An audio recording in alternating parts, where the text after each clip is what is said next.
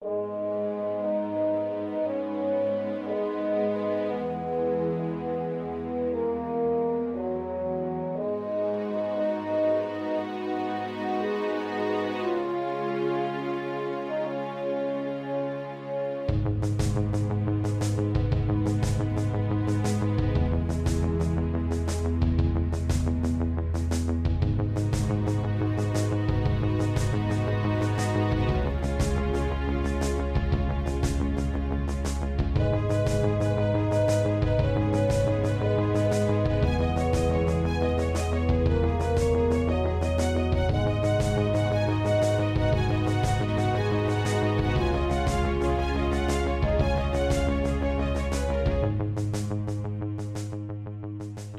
hello, and welcome to the JLA Cast, a podcast in which we revisit Grant Morrison's legendary run on JLA, arguably the greatest superhero comic ever made, one issue at a time. Um, my name's Jon, and I'm a writer of comics. I make a series called Afterlife Inc., which you may have heard of, and I'm one fourth of Big Punch Studios.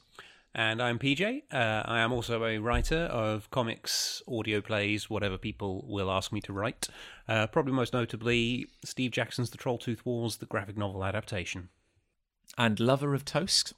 Look, just because I was late to this recording session because I was eating my breakfast.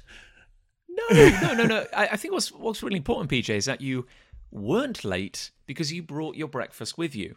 Yes, yes, I did. And I had toast for breakfast today. In the uh, in the grand anime opening cinematic of our lives, you were the schoolgirl running down the street with a big piece of bread in your face, kind of just flapping around. Got to get to the podcast. Got to get to that podcast. You know, it, it always amazes me what about my life you're going to bring up in in our uh, intro. The thing is, PJ, you are you are the Renaissance. You, you've, you've you've lived such a colourful life. We need to we need to continually uh, draw attention to it. that is true. Um, and I guess, I guess in a weird way, like this is kind of like a milestone episode, um, because I guess we're kind of on like the difficult second album now. Like we've done our first arc, and now we're in. Anything's possible now. Yeah, I, I, well, I think this this episode is very much a an example of that anything's possible ethos that the podcast is is going to end up developing. Because as we say, this this is a podcast about Grant Morrison's run on JLA. Grant Morrison did not write the comic we're looking at today. No, no. Um, uh, we are we are clearly the maverick renegades of recap podcasts because we're taking we we we've just set sail. You know, we, we've passed our first milestone, and then suddenly we're going to take a massive diversion. Uh, kind of for a good few issues, I would say, before we arrive back at volume two. Um, would you like to shed some light on why that is, PJ? Well, the way I look at it, Grant Morrison's run on JLA tells a long form, very specific story. You know, there's a lot of smaller stories within that. We've we've covered one of them to completion already, but I would say the the Morrison run on JLA is sort of the fulcrum that a wheel of other stories revolve around.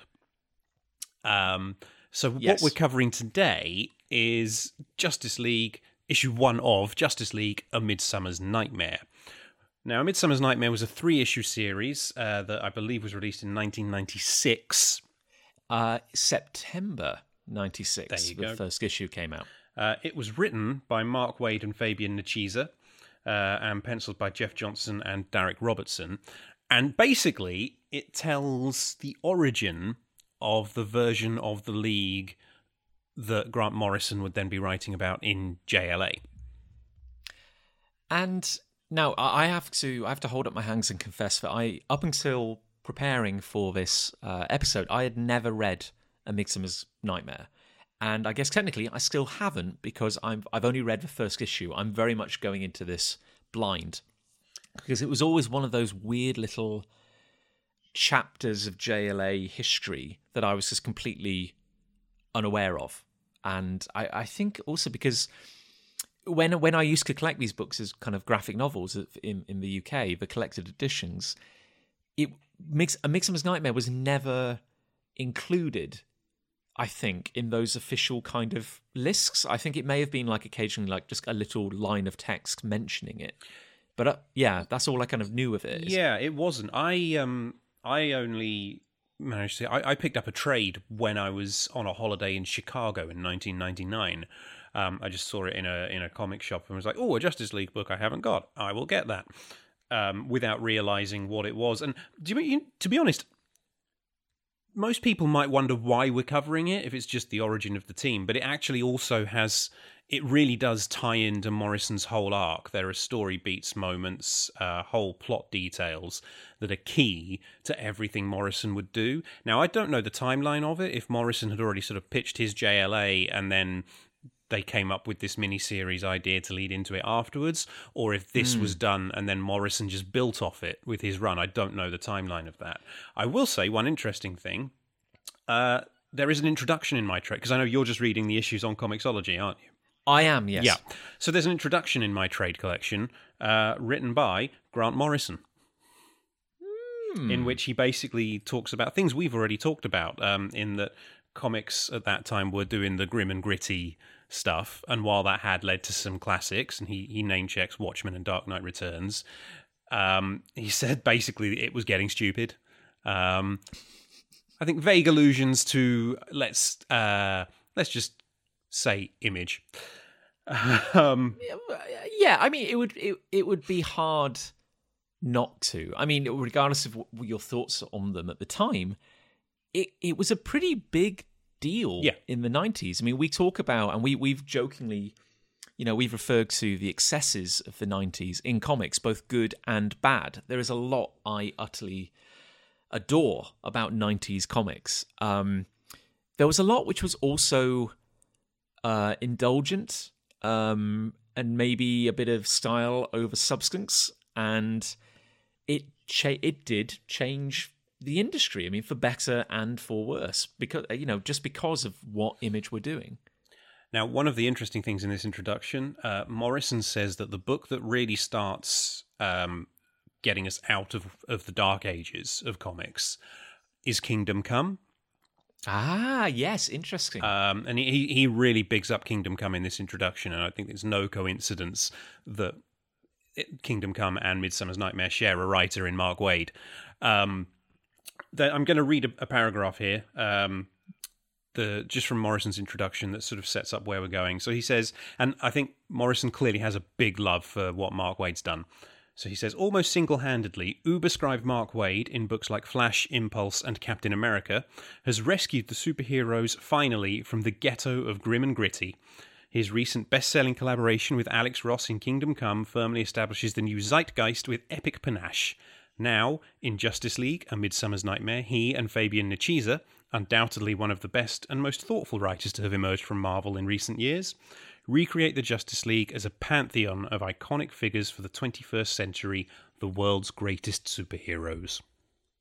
Wow.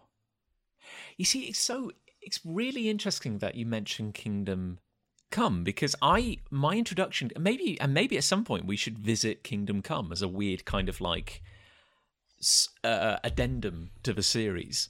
But I my introduction to Kingdom Come was I was on a family holiday and I picked up an issue of Wizard magazine Oh, okay.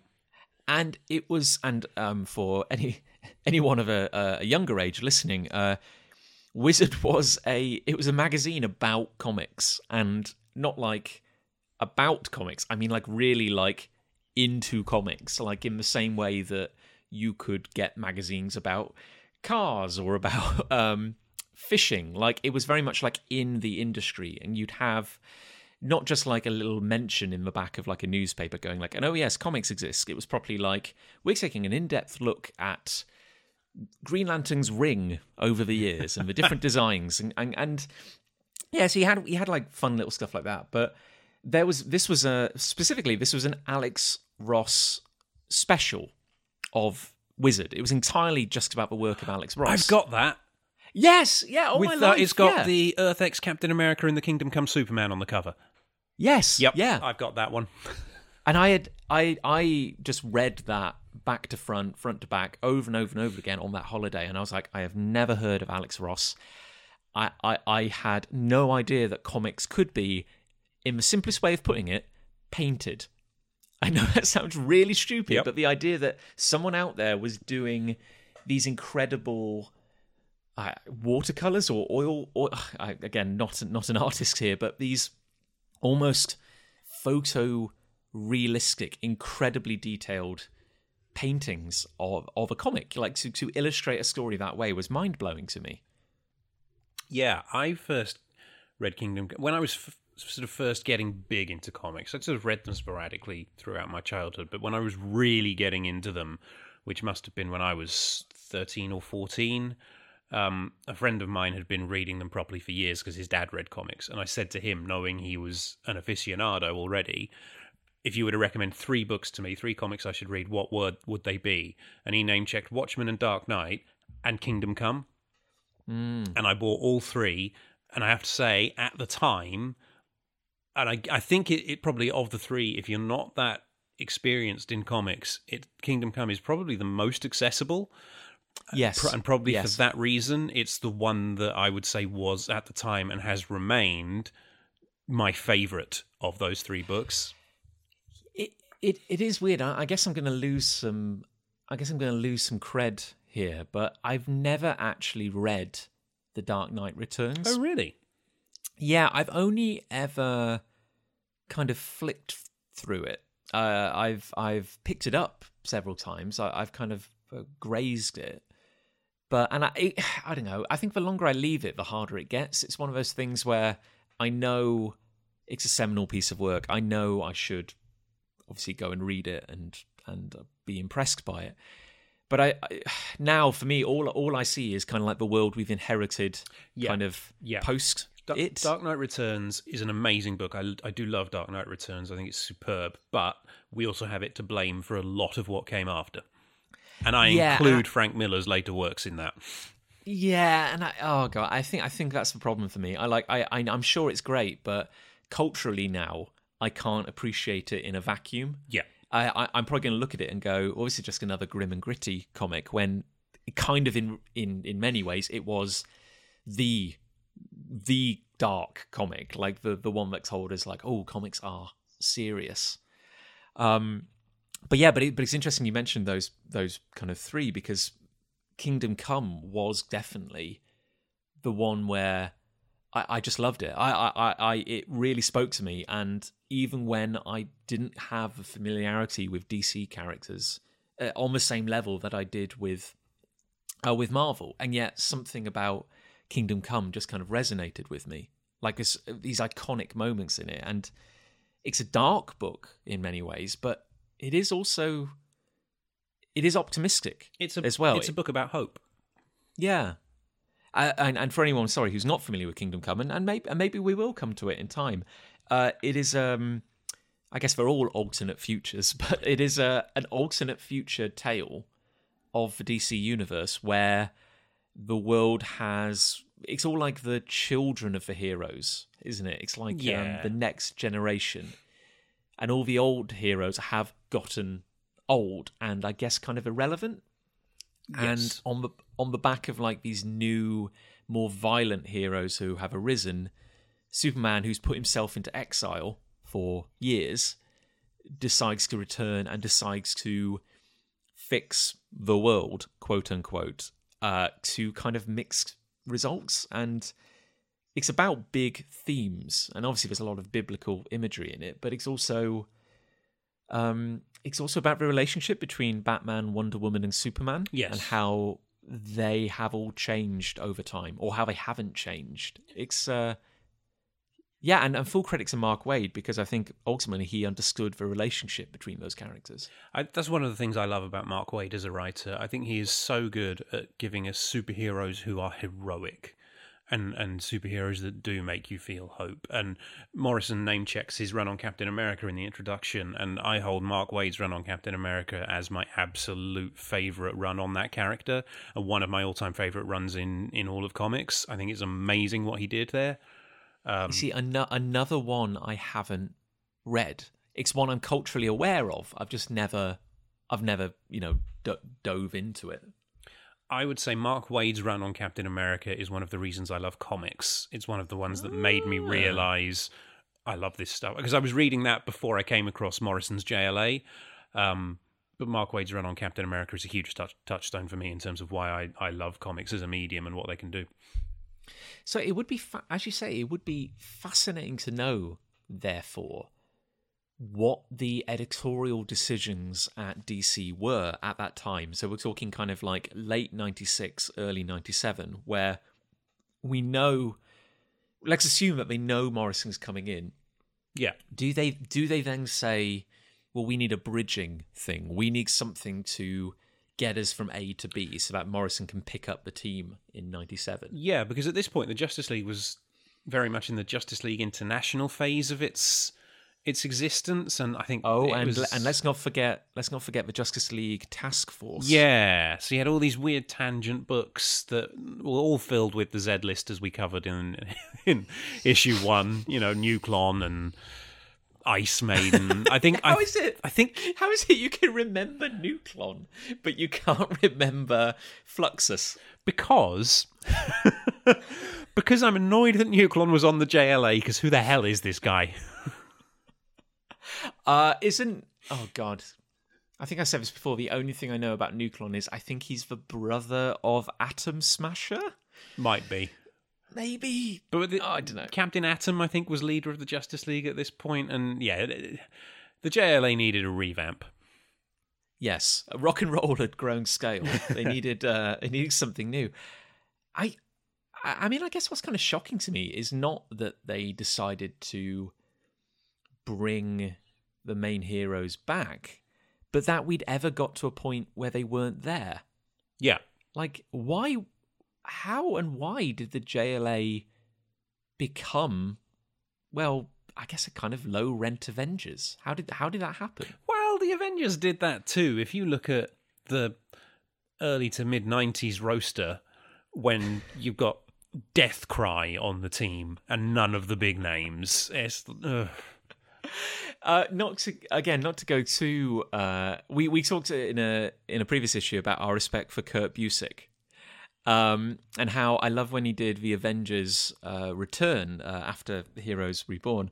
You have the uh, the great initial arc where they're trying to decide who's on the team, and you've got forty odd Avengers auditioning Yeah. to be on the team, and you have a member of the crowd outside, like the, the the reporters are interviewing the excited fans, and someone's going like. Oh God, yeah, I'd settle for anyone, even a Deathcry. I don't mind. You know, like someone's someone's waving a placard for death cry. There, Busiek takes a few pops at Deathcry in, in his run as well. There's. Wasn't that wasn't that the era in which everyone in the Avengers wore that sick jacket? yes, certainly Sersi, Oh Crystal, Black Knight, they were all wearing it, yeah. God, what a time to be alive! Like, let's bring back. I take it back. The nineties were flawless. Let's bring back jackets. Like, ca- is Rogue Patient Zero for the superhero I jacket? I think she might be. So Jim Lee drew Rogue in a skin tight outfit and said, It needs something else. I'm going to put an amazing leather jacket over that. And suddenly, like, ev- I imagine everyone in like the Marvel bullpen gathering gathering around his desk, going, "Oh my god, you've changed the game!" Because like, you get we can't go back. You get issues of X Men where Cyclops is wearing a jacket over his when in the same era where, over his costume, Yes. and I think they put that in the animated series a couple of times. Yes. and even in the Capcom fighting game X Men: Children of the Atom, Cyclops starts the fight by throwing off a leather jacket. And I cannot tell you enough, PJ, how much I love that. Like, in fact, that's the entire reason why in the last Afterlife Inc. book we have Jack wearing a branded uh, Afterlife Inc. jacket. oh, nice. It was entirely like uh, I was talking to Kit, the artist, and I was like, "You know what we're doing here, right?" And he was like, "Oh yeah, you know we we know exactly what we're doing." Um, but sorry, yeah. So um, yeah, so for some re- weird reason, in the nineties, both the Avengers and JLA were fielding their D-listers. Yeah, and then in both cases they realised why are we doing that? Neither book I think was selling particularly well. Um, yeah, and I maybe not surprisingly. I think the last big thing DC had done might have been the final night, uh, which had all the big characters in it. Um, in fact, that was Is that around- night with a K or night with an uh, N? with an N. It's the story where something starts to eat the sun. Is that where Hal Jordan spoilers dies? Yeah, I mean, Right. it's not really a spoiler, is it? Because we're going to have to cover it at some point. Yeah, Hal Jordan as Parallax sacrifices his life to reignite the sun. hmm Um, actually, looking at just looked up Final Night. I do have a copy of Final Night somewhere in the house. Um, but looking at it, it looks like that was being published concurrently with Midsummer's Nightmare.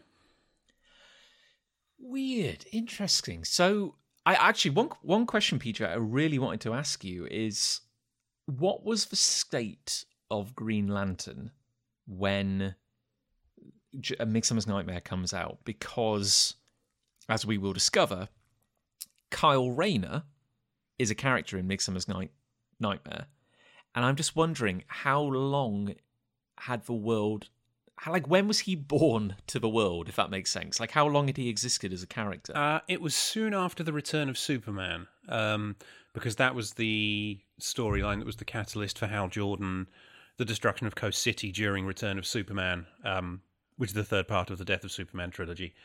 Um, the destruction of Coast City sends Hal Jordan mad, and that's when he goes and basically begs the Guardians to restore it. They refuse, so Hal Jordan kills all the Green Lanterns. yay and and starts wearing a ton of rings doesn't he? Yeah. he starts kind of collecting them And that's when uh, Ganthet, who's the last surviving Guardian after Hal killed the others, um, lands on Earth and basically just gives the Green Lantern ring to the first random person he comes across, which is Carl Rayner. Uh, so that, I believe, would have been 95, I think. So Okay. Kyle's been Green Lantern from our perspective for a year and some change at this point, but from. I think he, he also had already joined the Titans, who were also in their own weird state of flux. He, I know he definitely did a stint on the Titans. Um, uh, so I, I believe that's that's where we are with Kyle at this at this stage. yeah because it, cause it's weird isn't it because the I, I guess one of the weird things about the green lantern mythology by its own just just taken on its own is green lantern on his own is exceptional like the incredible ability to create things with your ring. But then the very fact that there are thousands of green lanterns out in the universe to my mind almost like dilutes what's special about green lantern uh, but that's that's just me i know i know people feel differently but the interesting thing with kyle of course is that he's meant to be the one and only remaining Yeah. lantern, is he not? Which kind of means when they talk in JLA about how the ring is now the most powerful weapon in the universe, that kind of has a bit more weight to it because it is the only Green Lantern ring left behind. And is is I the covers to this series uh, link together to form one image, and they're just presented as one image with a fold-out page in the back of my book. So I'm not 100 percent sure which is the cover to issue one, but I'm assuming Kyle is front and center. Uh, yes, yes, we should. Yes, we shall assume. I mean, were they? Because again, there was maybe there was a back a bit of a backlash to him. Yeah. I think as a character. Oh, there was. Yeah, thi- people loved yeah, Hal so- Jordan. Um, but then people who came to it, and he maybe was the first Green Lantern they encountered. Uh, he's their favorite Green Lantern, and that's me and you. Yes, and and that is the. Now everyone's entitled to their opinion, but ours is the correct one. Damn right. in this in this situation. Um, but yeah, so okay, so that is the weird situation we find ourselves in when a Midsummer's Nightmare kind of drops on the world. Should we should we dive in? Should we do the thing we're here for? Let's let's let's start with the front cover on on your copy on Comixology. Is that just Kyle and Batman? Yeah, it's presented in a slightly odd way, but I'm I'm flicking back to it now, and yes, we have a lovely picture of Kyle up front and center, and Batman pouting gloriously behind him. Cool. There we go. That's that covered. Okay, nice. Simple. Uh, so, PJ, you might have to be our guide here in this strange, strange land. Yeah. So uh, the opening is um, a bit weird. Let's be honest. We get three panels, uh, a hooded figure reading weird symbols in a book and telling us this is wrong. I am destiny. Earth's tomorrows are the keep of my sacred tome. And then he starts moaning about pages being missing from his book. And there seems to be a guardian of the universe, one of the Green Lantern guardians, just manifesting next to him. And he's in some kind of hedge maze. It's a weird opener. I, I have to say, when this opened, I was uh, going in blind. I was like, oh, heck, Destiny's here. And I was like, and then I start doing that mental gymnastics where I'm like, okay, so when did Sandman come out? So this is post Sandman. Yep. And, and I'm just kind of doing all this jumble. And there was definitely like, I feel there was a bit of a shorthand for a while in comic in DC Comics where having Destiny open your book was like, that's the style. That's that's where that's like shorthand for this is going to be a significant story. It's it's a weird one, isn't it? Because when I when I first read this, I hadn't read Sandman. I had no idea that this was Destiny from Sandman. Um, yeah. And that was never really became clear to me because by the time I got to reading Sandman, I forgot that that's how this book opened. Right, right. Um, and it's it's actually it turns out it's really throwaway. Yeah, because suddenly uh, we and now it's like layers within layers. Um, we realize that that opening kind of scene with Destiny is actually a comic which uh, artist, uh, writer slash artist Kyle Rayner is producing on his drawing board at home. Yeah, and he he he says sacred tome. Clearly, I was channeling my inner hack that day, so he's not happy with what he's done. No, and we see him uh, pencil in mouth, uh, kind of just critiquing his own work, I guess. And yeah, and it's it's kind of weird because it's like he's in his home studio, and it, there are comics kind of littered everywhere, including one called Mister Pants, which um, I mean, I just I want to hear more about that. What's going on there? Now, it, it, might not be the reference I'm thinking of, but Mr. Pants was the unofficial mascot for the video game company Rare. Uh, they did in do a game on the, I believe, on the Nintendo DS called "It's Mr. Pants." God, Peter, it's like you know there are times in my life where I think I'm I, am clearly a sleeper agent sent to infiltrate Western society because you have just spoken my trigger phrase for one thing which would never be uttered in polite conversation.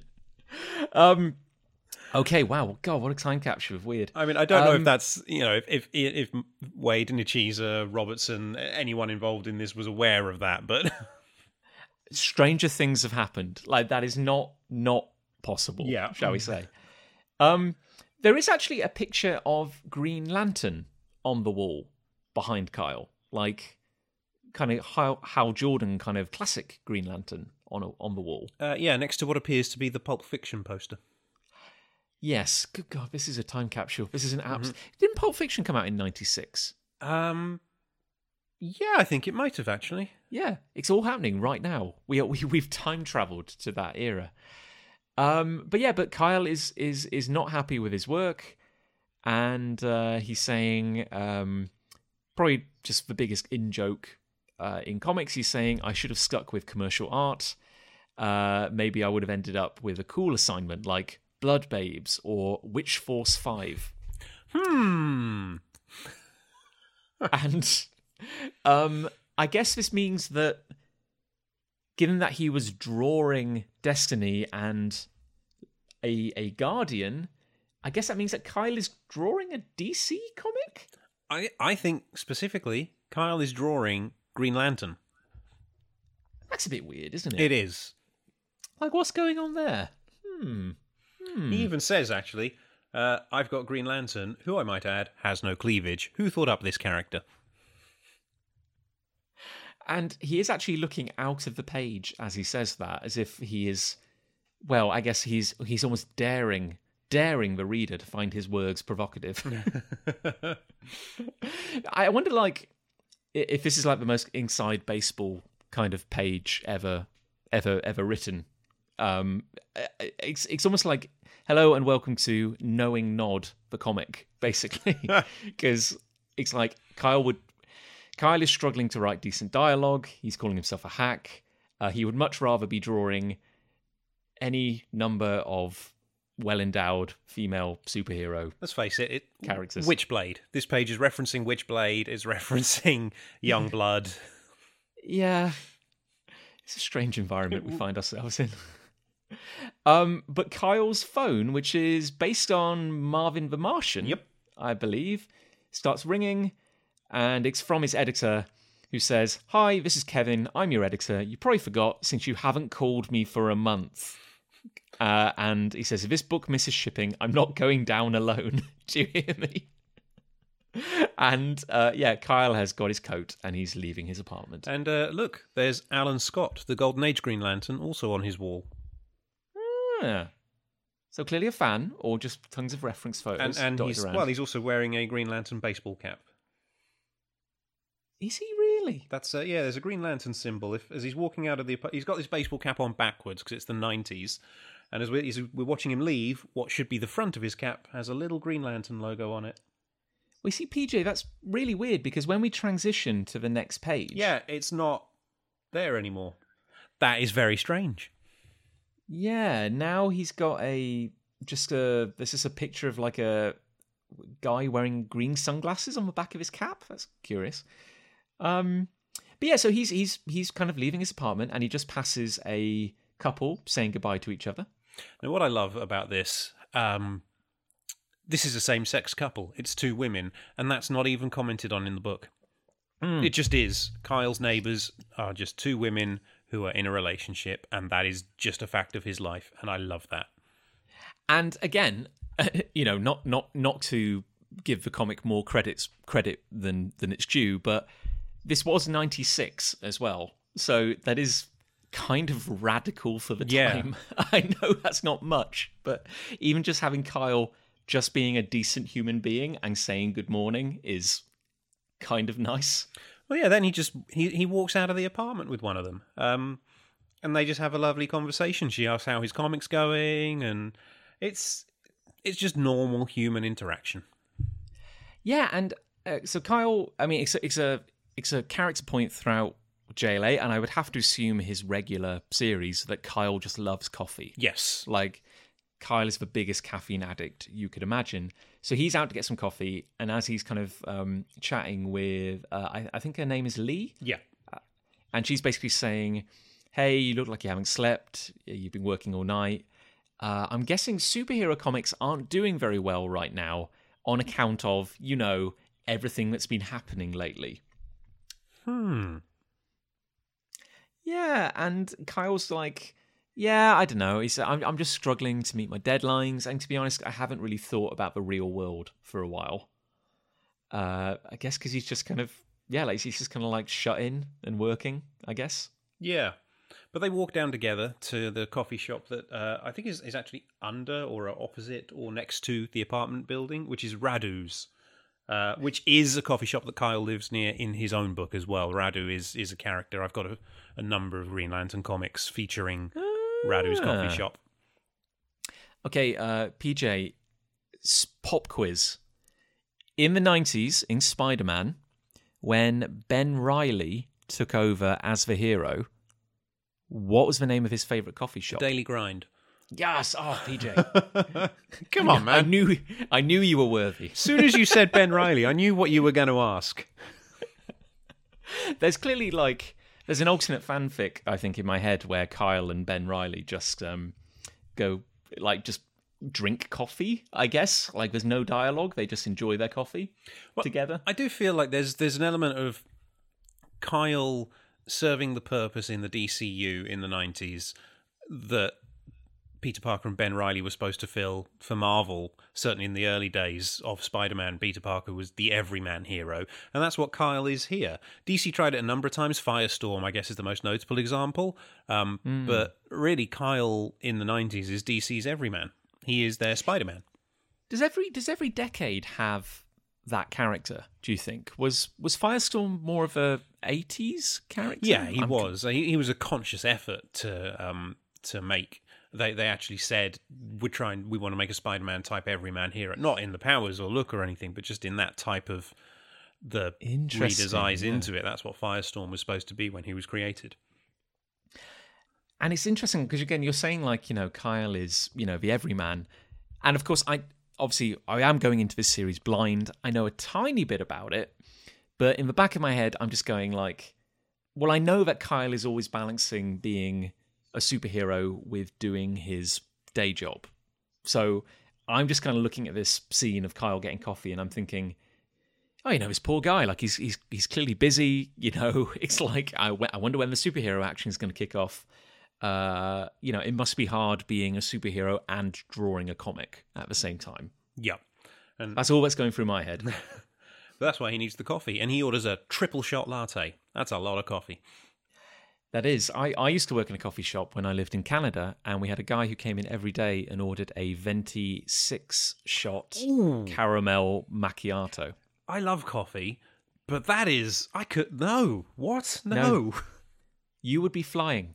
You would be flying. And yeah, and he was like the skinniest guy in the world. Like, I, I wonder if he ate anything or if he just kind of vibrated through life constantly.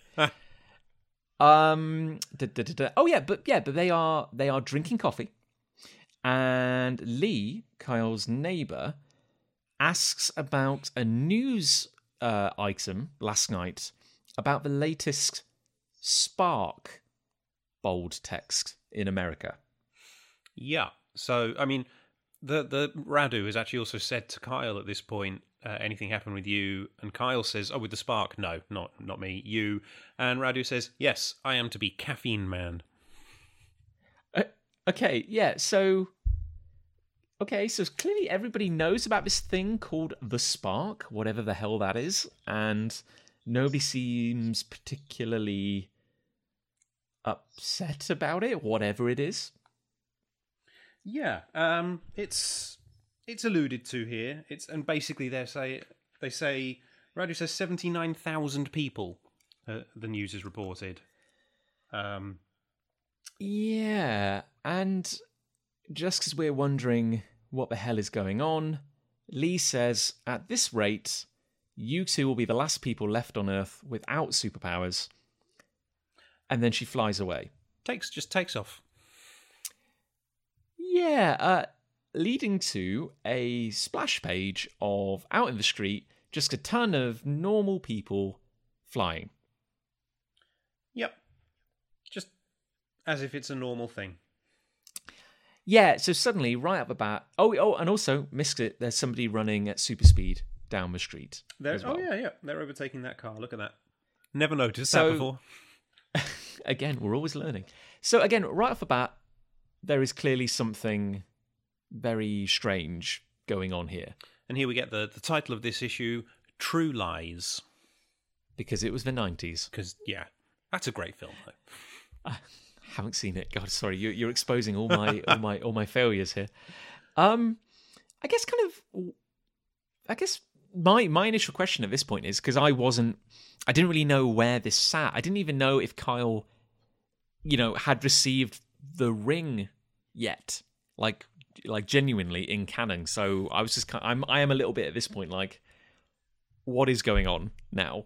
Uh, I I know that something is up. I know that this is a I know kind of what this story's about, but I'm like, hmm, where does where does Kyle sit in the grand scheme of things? So, yes, in, in the grand scheme, Kyle is Green Lantern. Kyle has his powers. Uh, he's apparently not, though. He's saying he doesn't here. Now, at this point, you could think maybe that's just because of his secret identity. He obviously, the world doesn't know he's Green Lantern, so he's playing along. We're not going to go any more into that right now, though, because if we turn the page, we see Lee, Kyle's neighbor, flying through New York, and then there's a flash of light, and she's not there, and then she reappears in Metropolis. Yes, um, which of course we all know is is many hundreds of miles away, oh, somewhere on the east coast of America. Yeah, Yeah, yeah, that's fine. Uh, and we, we we briefly and we know it's Metropolis because the caption says, but also because we see uh, the Daily Planet uh, building and also the Luther building with its glorious kind of L shape on the top of it. that's brilliant.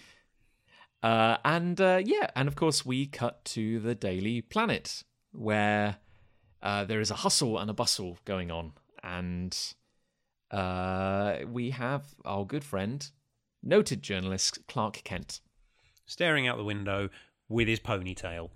with a massive ponytail. His hair is so long in this book. It is astonishing. Like it, I mean, we we've talked about Superman's incredible '90s hair a lot, but oh my god, like it, it is. God bless the '90s. Like what a time. I mean, it's it's long in um, New World Order, the, the first four issues of JLA, but it's not. It's just like shoulder length. Here, it seems to go like halfway down his back. It's it's a lot longer in this book than it is in in anything else we've read so far. I get I get that like in the in universe logic here is that this was the 90s and longer hair was in fashion. Like this didn't, you know, they didn't just say, "Hey, let's give Superman long hair because what the hell." But the idea that Clark Kent would have re- a really long ponytail is quite strange to me. I kind of feel like the character of Clark or the character that Superman is portraying I can't imagine. I've never imagined him as being like in line with fashion, if that makes sense. Yeah, it, it's it's very strange, isn't it? It's he basically, I think it was about two years he had this this haircut.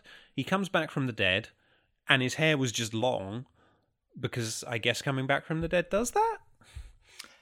And Yeah. and then I guess we we never see the scene where it happens, but I guess he just looks in the mirror and goes, "Hey, look at that! I like that." I guess I. I guess it's probably worth noting that no one else in the office has this hairstyle. So maybe I'm giving him too much credit by saying he's sticking to a trend. Um, but he's kind of like, oh, who was that? There was like, wasn't there like a male model in the '90s called Fabio? I have Didn't no idea. didn't he have like really long hair? Wasn't he like patient zero for this look? I will take your word on this. Okay. Okay, so clearly you remember you remember everything about movies and comics from the 90s and I remember I remember everything about Fabio apparently. Great. I mean, that's your problem. that. I don't. okay, but uh, Kent is uh, staring out the window, uh, looking at the flybys, you know, the new people with powers and all that. Uh, and uh, Perry White is angry, as he often is. Well, he seems to be looking for him. We've got a number of where's Kent, who's seen Clark Kent. There's a nice little there. Where's Parker? Wrong paper. Um, and then finally, someone points out to Perry that uh, Clark Kent is over there staring out the window. And why, PJ, is Perry White so angry? because uh, Clark Kent has written a story, and he's given him a story about the spark. And here's uh, Perry's not happy with it. This is where he says, uh, "This article on yesterday's genetic spark is weak, Clark. Places statistics, but no angle. Can't you, of all people, look beneath the surface?" This, I feel this is maybe like a Mark. Um, I, I'm gonna, I'm gonna assume this is Mark Waid because I do see this in his writing a lot. Like those kind of double meaning kind of lines. I guess I don't know if it's like a trademark or just something I'm projecting. I, I feel it was in uh, Daredevil a lot. His run on Daredevil. There's always just these little, little quirky lines just to reward the reader. Um, but yeah, but um, uh, Clark apologizes and says he's just not just not feeling himself this week, you know. And uh, uh, and Perry says, "Well, look, you know, um, we, meta-humans are springing up worldwide. People are gaining powers. There's apparently three million people in Africa already, and they've successfully uh, irrigated the Sahara." Um, and he says, "You know, I need you to write a decent article. How does this affect the common man? Where's your angle? Damn it!" So this is two storylines in a row we've read where the Sahara's been irrigated. Yeah, it's weird. It's weird that. Um, and I guess kind of Clark's response is, you know, at this rate, I don't think there'll be enough regular humans left to actually care. Yeah. So we're very much left in the in the position here that the superhumans are actually outnumbering your regular unpowered down to earth humans. Hmm. And yeah, and, and Clark just yeah, and, and Clark is just not having a good week at his job. Basically, like he's just not doing an especially good job at writing a piece. He just can't seem to make it work. So yeah, Perry walks off and just says, "Work the piece," and then Ron um, walks over. One of the regular Daily Planet staffers, who I believe was a regular in the Superman books in the nineties. I don't know if he was introduced before that or exactly when he first appeared, but he specifically said, asks Clark, you know, if, if you don't want to write this, why do you keep asking for a, the assignment to write about the spark? And Clark can't answer him. He doesn't know. He just says something inside him needs to tell this story yeah, he's like I I I kind of feel like I need to write about these superhumans, but the closer I get to it, it's like they stop being real to me somehow. I can't explain. Yeah, and then they're interrupted by I don't know if this character has a name. a, a a different staff member at the Daily Planet who has found a lovely new paperweight which is a glowing lump of green rock. Which Clark reacts to. Yeah, Clark just freaks the hell out. And, you get one of those uh, lovely moments that I think is a very 90s thing where Clark has a big speech bubble lined with it's red around the outside with a white inside, and there's just a big exclamation point in it. No words, just a big old exclamation mark. And as we, you know, and then to transition into from that into some more lovely lettering, on the next panel, not only does his border have an outline, uh, a coloured outline, it's got a gradient, PJ. Yep. I honestly can't think of the last time I saw that. um, as Clark screams, "Get that away from me!" And yeah, then he's just. It's a very nineties Clark. What's your damage? what is your damage, Clark? Uh, because yeah, this unnamed staffer is look look. It's it's not radioactive. It's just a pet rock. I got it at Oh, is he going to test me? Uh, Go on, you can do it. Uh, Mixelplick. Mixiespitalik. Mixelplick. Uh, Mr. Mix. PJ, you're better at this. You say it. Mixiespitalik's toys. Yes. So, and and uh, she holds up a bag which has um, the uh, the smiling face of um, Mixie. That character. Yeah, that character. oh, old Mixie, uh, the fifth dimensional imp who frequently bedevils Superman. Uh, and uh, Clark is like, I don't know why I'm acting this way. I'm going to leave. He just makes an excuse and walks off. Yeah, so I, I guess we can assume that he's not Superman. And then we get more clues that things aren't quite right with the superheroes because as Clark work, walks off, you get two staffers talking about Rex Mason, uh, Metamorpho. Again, he just he won't die. he just keeps coming back. I mean, this is before the big crash, of course. Yeah, I, it's like it's like the world was carrying a torch for Metamorpho. Mm-hmm. they just they just couldn't let it go. So you get one person saying he got into the pyramid, but it was empty uh, because of course Metamorpho gets his powers when he enters an old Egyptian tomb. Yeah, they come from like the sun god. Yeah, something they? like that. Uh, and he's talking to another presumably Daily Planet staffer, but one straight from the 50s because with a suit, grey hair, and a pipe, who says that um, the dig that Mason got into the pyramid on was being financed by Oliver Queen. Uh, who you might know as Green Arrow. So, uh, and so, yeah, these weird little uh, kind of, uh, as you say, Easter eggs or kind of hints that the universe isn't right start popping up because uh, Clark mentions Joint Chief of Staff Nathaniel Adam, who I believe is Captain Atom. Yeah. And Alan Scott, who is the original Green Lantern. Is that correct? Yes, but I believe in the comics at this moment he was going by Sentinel. Yes, yes, that is true because there were too many Green Lanterns running yes. around. And isn't there a, isn't there like a weird thing, a weird little quirk about Alan Scott's history is that he also lived in Gotham. Yay? Nay? I lost you for a moment there and I didn't hear what you asked me. Oh, okay. I was going to say, um, is there not a weird quirk about the history of Alan Scott, the original Green Lantern, that he actually lives in Gotham? Oh yes, yeah. For a time in the comics, he does because there's um, a Green Lantern story arc where Kyle Rayner goes to visit other heroes to get advice on how to be a hero. One of the ones he tries to visit is Batman, and Batman basically just says "go away."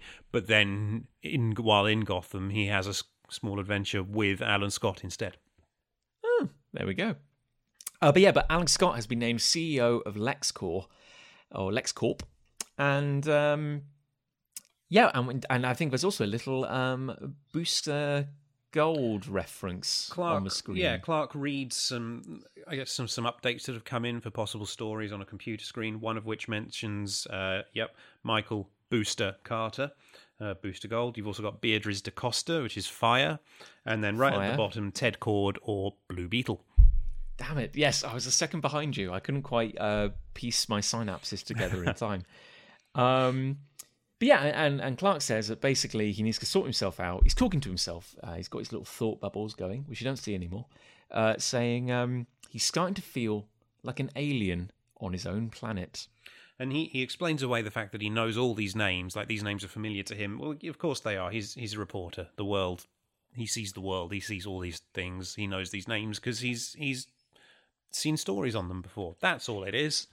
Yeah, that's why he. Yeah, nothing, nothing weird going on here at all. Uh, but then we uh, we cut suddenly to um, well, shall we say uh, Gotham, perhaps, and um, we have uh, Bruce Wayne uh, walking and talking with Lucius Fox. Uh, Bruce is reading the paper, and Lucius, usual mix, misunderstanding here. Lucius is, oh, hard to believe, isn't it? And Bruce is like, yes, rather nightmarish, in fact. Uh, turns out Lucius is talking about all the people getting superpowers, but Bruce is like, oh, no, the, the uh, kid just lost his parents in an attack. Here's a question for you, PJ. In your printed edition of uh, A Midsummer's Nightmare, is there any text uh, in the co- in the newspaper that Bruce is reading? So in the first panel, you do get a couple of headlines, but then the rest of the page, no. Okay, I was just wondering if that was just me or something like that. Whether, but no, he he just has a big old blank newspaper. But but you know, artistic license. We we I I it's a thought that's coming to me now, and I'm not going to say too much because it will give. I, I don't want to spoil issues two and three for you, Jon, but I think it Oh, might be oh. intentional. oh, interesting, Well, uh, interesting. okay, Put, put a pin in that. We'll try and remember We'll that to that. discuss post issue three. Uh, but yeah, so um, uh, Bruce and Lucius are you know talking about the state of the world. Uh, Lucius was referring to people suddenly gaining uh, crazy, crazy superpowers, uh, whereas Bruce was preoccupied by a the story of a murder that um, uh, a husband and wife were slain by bloomers while their son watches. I think that means they were outside a shop, not that they were killed by pants. Wait, I, I, I honestly didn't know what that meant. I assumed um, is is is a bloomer a term for someone with who has new superpowers? Or maybe, Like, has have their powers bloomed inside them? yeah, let's go with that. That makes more sense, doesn't it? Okay, I wasn't sure if that's mentioned again. I thought it meant It's- outside Bloomingdale's. it's an odd headline, I've got to say. Um, they often are. Um, but no, uh, uh, and Bruce is like, uh, uh, you know, write a have someone write a check for the boy, and Lou- Lou's like, why, why, why are you talking like that? I, I don't know. um, but he, he basically says, uh, let's just throw money at the problem. I, I want that boy to never want for anything ever again. He will be, he will be, he will have money for the rest of his life. And and Lucius basically says, uh, "Come on, Bruce, we're doing this again. You you can't do this for every orphan. This is what you're crazy." Yeah, and he's um he's basically like, you can't be a benevolent guardian to everyone in the city. And Bruce goes, Yes, I can. uh, yeah, so for some reason, you know, Bruce takes it upon himself to protect Gotham. Isn't that isn't that strange? Specifically to protect the children of Gotham. Isn't lovely, Yeah. uh, lovely sort of rich uncle. Yes, just thro- again throwing money at the problem. Um, but yeah, we cut to uh, the Wayne Manor, and um, Alfred is telling Bruce that uh, you've had a thank you letter from a Barbara Gordon. You've had a thank you. Um, oh, and also something about uh, young Jason Todd will be financially secure for the rest of his life. Im- implying that Barbara Gordon is this young boy, Jason Todd, his new guardian. Yes, and alluding to the fact that Bruce has taken it upon himself to not adopt as such, but to uh, kind of extend financial care to countless orphans or troubled children across Gotham. Yeah. And Alfred actually says, How many is this? 102. And Bruce just says, I see no need to count them, Alfred. And I guess it's weird because this is almost an indictment of everything Bruce could achieve if he wasn't putting his money into batarangs. Now, now, see, this is. I don't like it when this point gets raised because it's not true. Bruce Wayne, in his private Bruce Wayne life, when he's not being Batman, he sinks millions of dollars into charitable foundations, into helping the city, into helping other people. But that's not the interesting part of the story because it's not as much fun as watching him punch criminals. So, this thing about Bruce Wayne's money, he could do so much more. He does do that stuff as well as the Batman stuff. Stop raising that point, everyone. You're all idiots and it's annoying me. I'm so sorry. I feel I feel bad for bringing it up at this point. Is it the Martha Wayne Foundation? Yeah. That's one of yeah, that kind of cares for people. Yeah. The one thing I will say about that is it does suggest that Wayne Corp, Corp, Wayne Corp, Yeah. uh, is doing very well. Yeah. because Bruce actually spends a lot. Like as you say, like he is, he can just kind of sink money into helping people.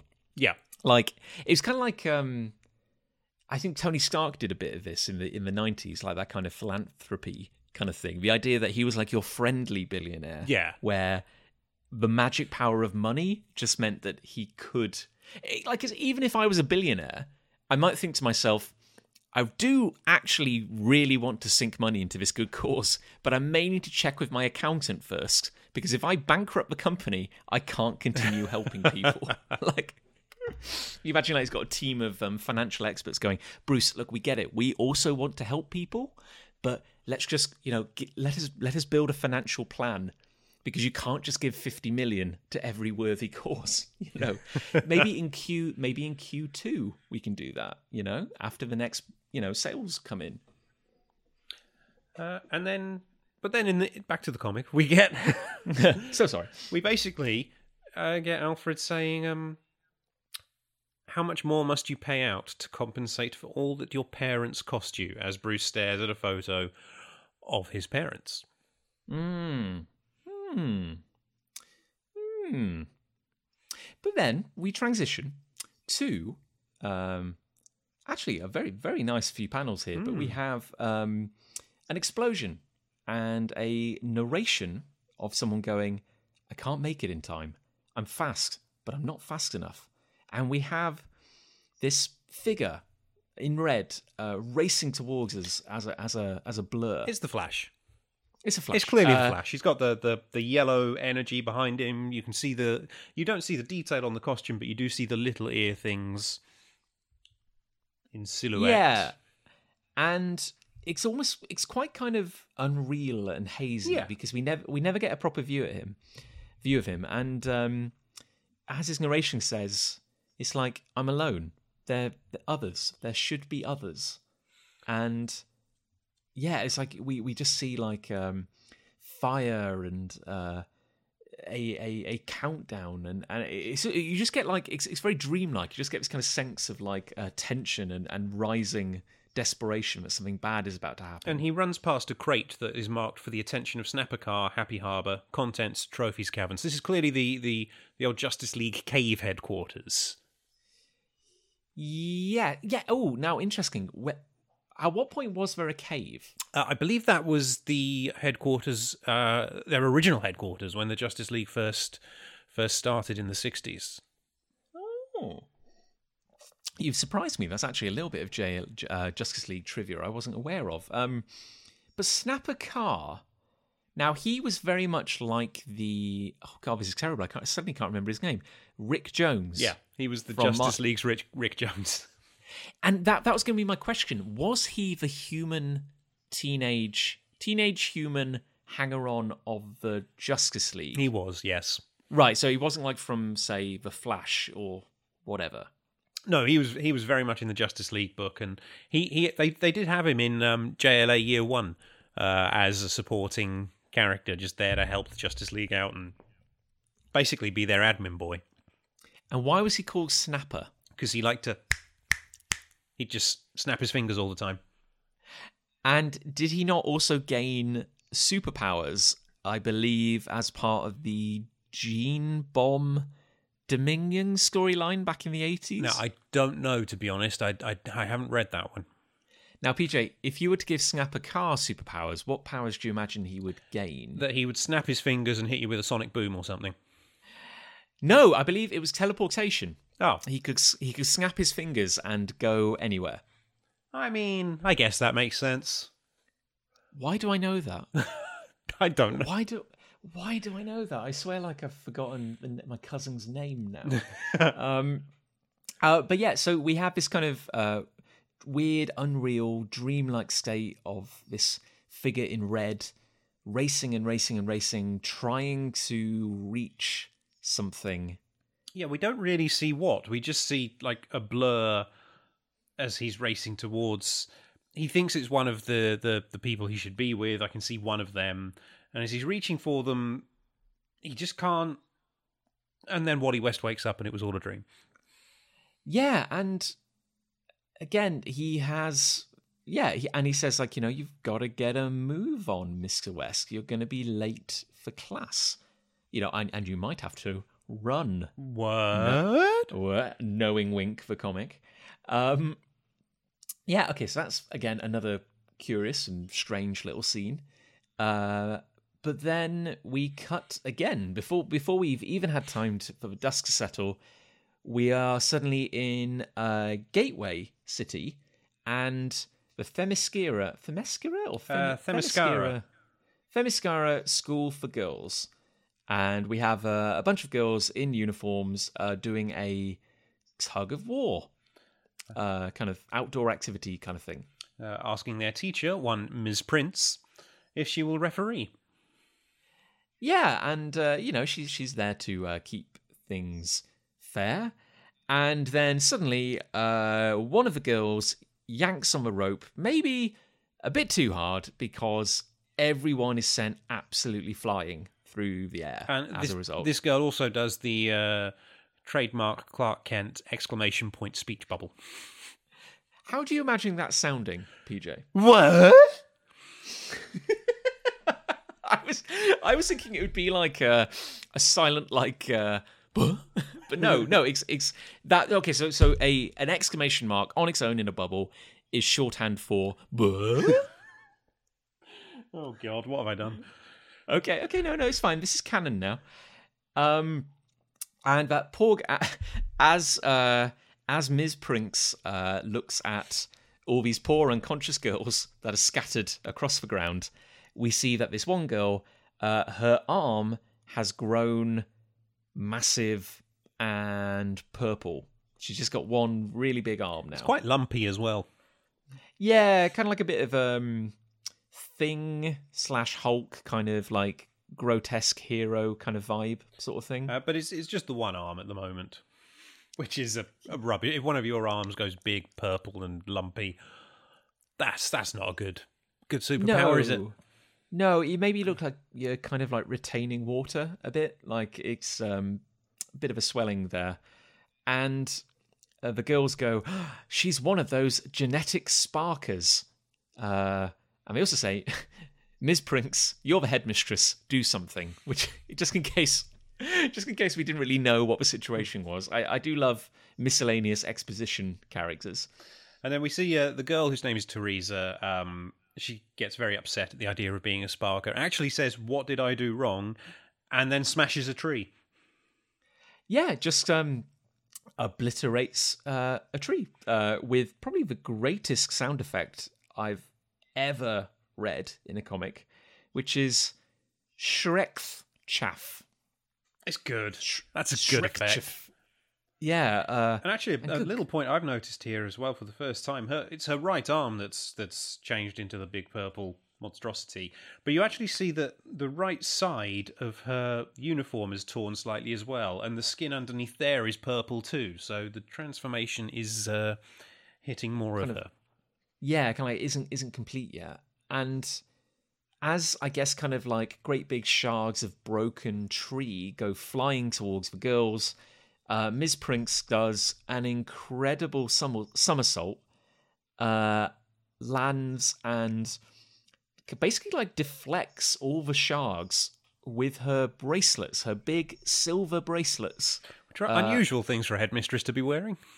Yeah, like you know, I, I guess there's they could potentially fall under reasonable jew- jewelry that someone might wear, but again, um, pretty epic backflip, back backflip. Sorry, uh, and then the girls are going, "Oh, Mi- Ms. Prince must be a sparker too," uh, uh, but she's just pure business and picks up the massive tug of war rope.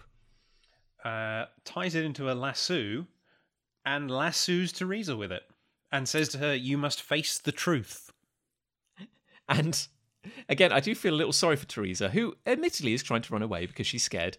But it does. I, I, at first, I thought that um, Miss Prince had basically lassoed her around the neck and was just bringing her down, much like a a, a buffalo. Um, but no, she's kind of got her like across the torso, so she's not throttling her at least. Phew. Yeah, phew, that's good. Um, but she does kind of bring her to the ground, and poor Teresa is terrified, and uh, she just comforts her and says, "Look, you know, if you're gaining incredible powers, uh, you know, but it's not something to be scared of. We'll we'll all work it out." And as- actually, as there's thing- there's more of the gradual transformation here because in the first panel, after she's grabbed her with the lasso, Teresa is kneeling on the ground and her right leg is starting to change. And then in the next panel, the right leg is completely purple, and in the next one, her face is starting to go as well. So, um, and her speech Yeah. bubbles are getting sort of wibbly stalks, as if her voice is changing too. I my first band was actually called Wibbly Stalks. Um, but yeah, but the girls are like, um, like what the hell? Uh, you know, uh, what was up? You know, we can we can accept our friend kind of growing like a massive purple arm, but how the heck did you do a backflip, uh, deflect all those shards, and lasso someone? And Ms. Prince is like, I don't know.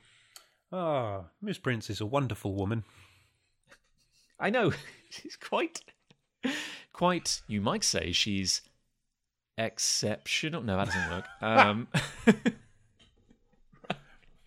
um, but we cut suddenly uh, from that to a fish.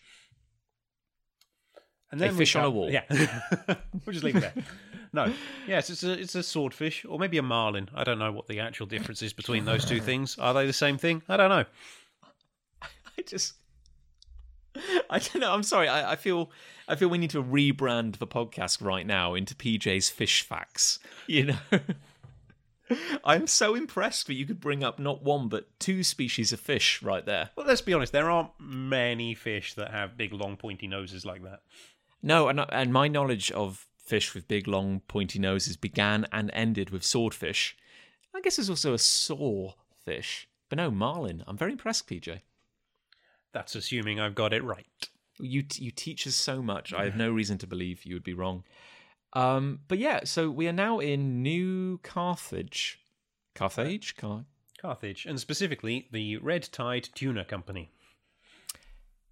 Would you ever, ever, even, you know, regardless of your thoughts of heavy industrialized fishing, would you ever call your fishing company Red Tide? No, It's awful. like, sounds really bloody and villainous. I know, and especially when apparently they are dealing with some uh, environmentalist protests which are going on outside. And I'm like, are we the bad guys? Yeah. like, you might as well call yourself like, you know, Slaughter Incorporated. Pillaging the sea. We're the Piracy Corporation. No, no, that's worse. No, Red Tide. Let's go with Red Tide. Uh, Uh, and yeah, and we have a corporate boardroom. Yeah, and they say the uh, that they're looking for Artie, who is apparently the vice president in charge of, and no one really seems to know what he's in charge of, but he's not there. Uh, and I, I do believe that the um now am I? I did I project did I dream this but I thought the gentleman Lost you again. speaking Oh sorry PJ can you hear me yeah, yeah, I lost you again there. Sorry, Jon.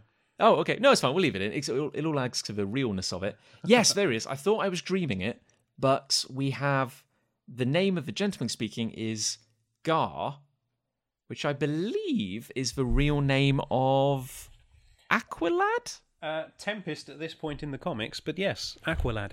Oh, I do apologise, Tempest. Yes, you're you're quite right. Um, but they are basically um, moaning about the fact that they don't know where this Artie gentleman is, and he is apparently in charge of environmental concerns. Oh, Artie. Classic Artie. And apparently, as they say, they're a little scornful, but they say that Arthur Curry was one of our fleet crew. He lost his hand in a factory accident, and now he's a real fish hugger. Mm-hmm. Uh, And basically, they let him onto the board so that he could comment on ecological concerns so that he wouldn't sue them or sue the scales off them, which is a nice little fish joke if you're working in a company called Red Tide. Um, yeah, so they've basically, from their perspective, they've had they've had to let a environmentalist uh, tree or fish hugger onto the board just to keep the peace. Yeah, and there's the one of the women on the board who I believe is also meant to be Is she dolphin? Dolphin. Yeah, Dolphin, yes, another fish-based hero. yeah. Um, but she says uh, basically, if we're supposed to make him believe he's on this team, why are we leaving him out of these things? We shouldn't keep him benched. Have you looked outside? And we cut to all the protesters outside the factory with signs that say no more dolphins killed, and then one sign which has an angry fish wearing a flat cap on it.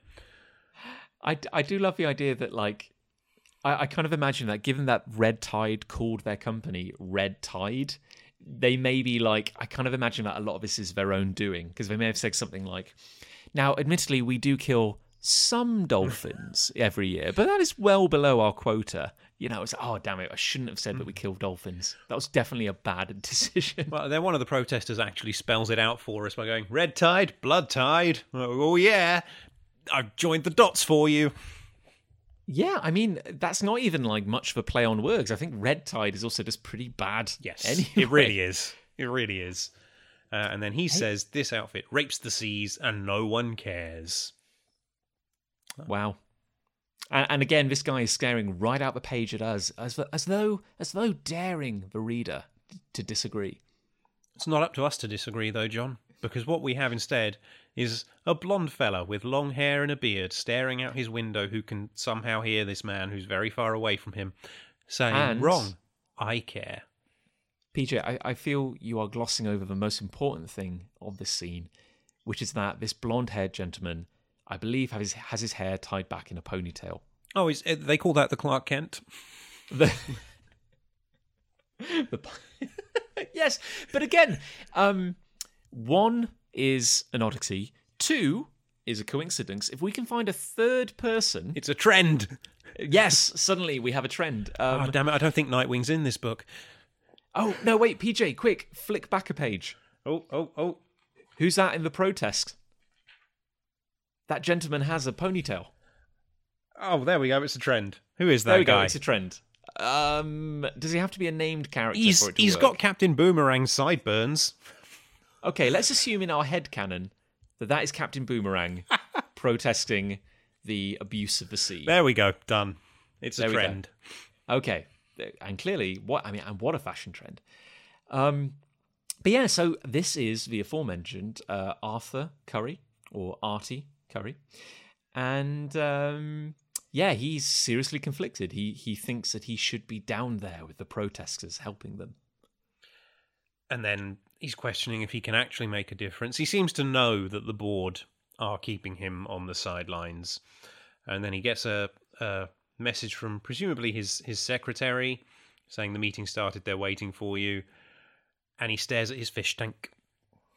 And he has a tiny little underwater kingdom model in his fish tank. Isn't that cute? Isn't that cute? But we cut, we cut suddenly to um, elsewhere. Mm, could be anywhere. Uh, but it is a red, sandy environment with a strange pinkish purple sky and weird. Well, they may not be alien, but I'm going to assume that they are alien like structures rising out of the sand.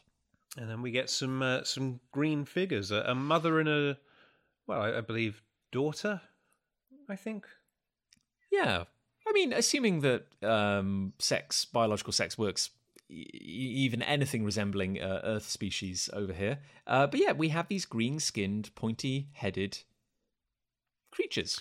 Now, what I love here, their speech bubbles have the uh, the little pointy arrow brackets around the words, but there's no no um, caption box to tell you translated from anything. At this point in the 90s, that was just shorthand for they're not speaking English. Yes, and I, it's, I was going to. Yeah, no, I'm so glad you brought that up because I wanted to mention it as well. It's funny how that did just become Yeah. the industry standard for somebody talking in another language.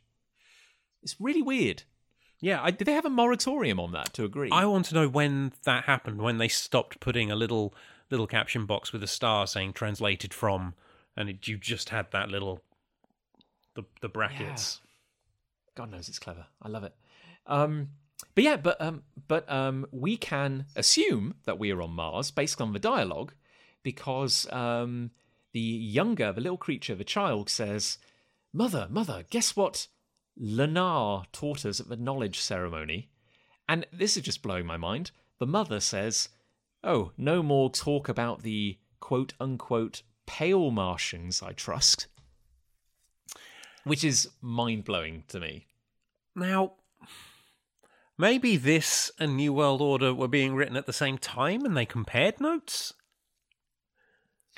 they have to have been informed Yeah. of each other. Like they, they they have to be surely because I mean we'll get to it in time, but like some of the stuff that's being set up here, I mean, there's no way it could have happened in a vacuum. They must have maybe like Grant Morrison's pitch document was kind of like you know because obviously he would have had to say his plans for the series. Maybe it was being like circulated. You know, it's like, hey, if you're doing this bridging story, any work you could do to sow the seeds for what's to come would be incredible. Well, each issue of Midsummer's Nightmare is is a bit longer than a regular comic. I don't think they were prestige format, but they were they're certainly slightly longer comics.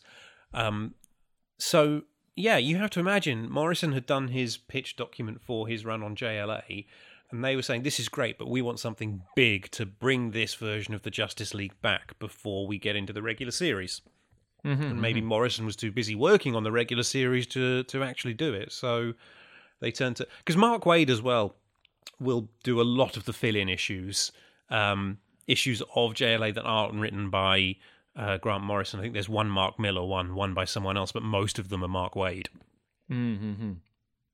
Yeah, 'cause- and you said that was because there was like a kind of creative team swap, kind of. Yeah, way, Mark that- Mark because obviously Mark Waid was on the Flash as well, so Morrison and Waid swapped books for a while, and and Morrison wrote the Flash, um, and of course Mark Waid then takes over JLA when Morrison eventually leaves, um, and at the same time during the earlier issues of JLA, while Morrison was doing that, Mark Waid was writing JLA Year One.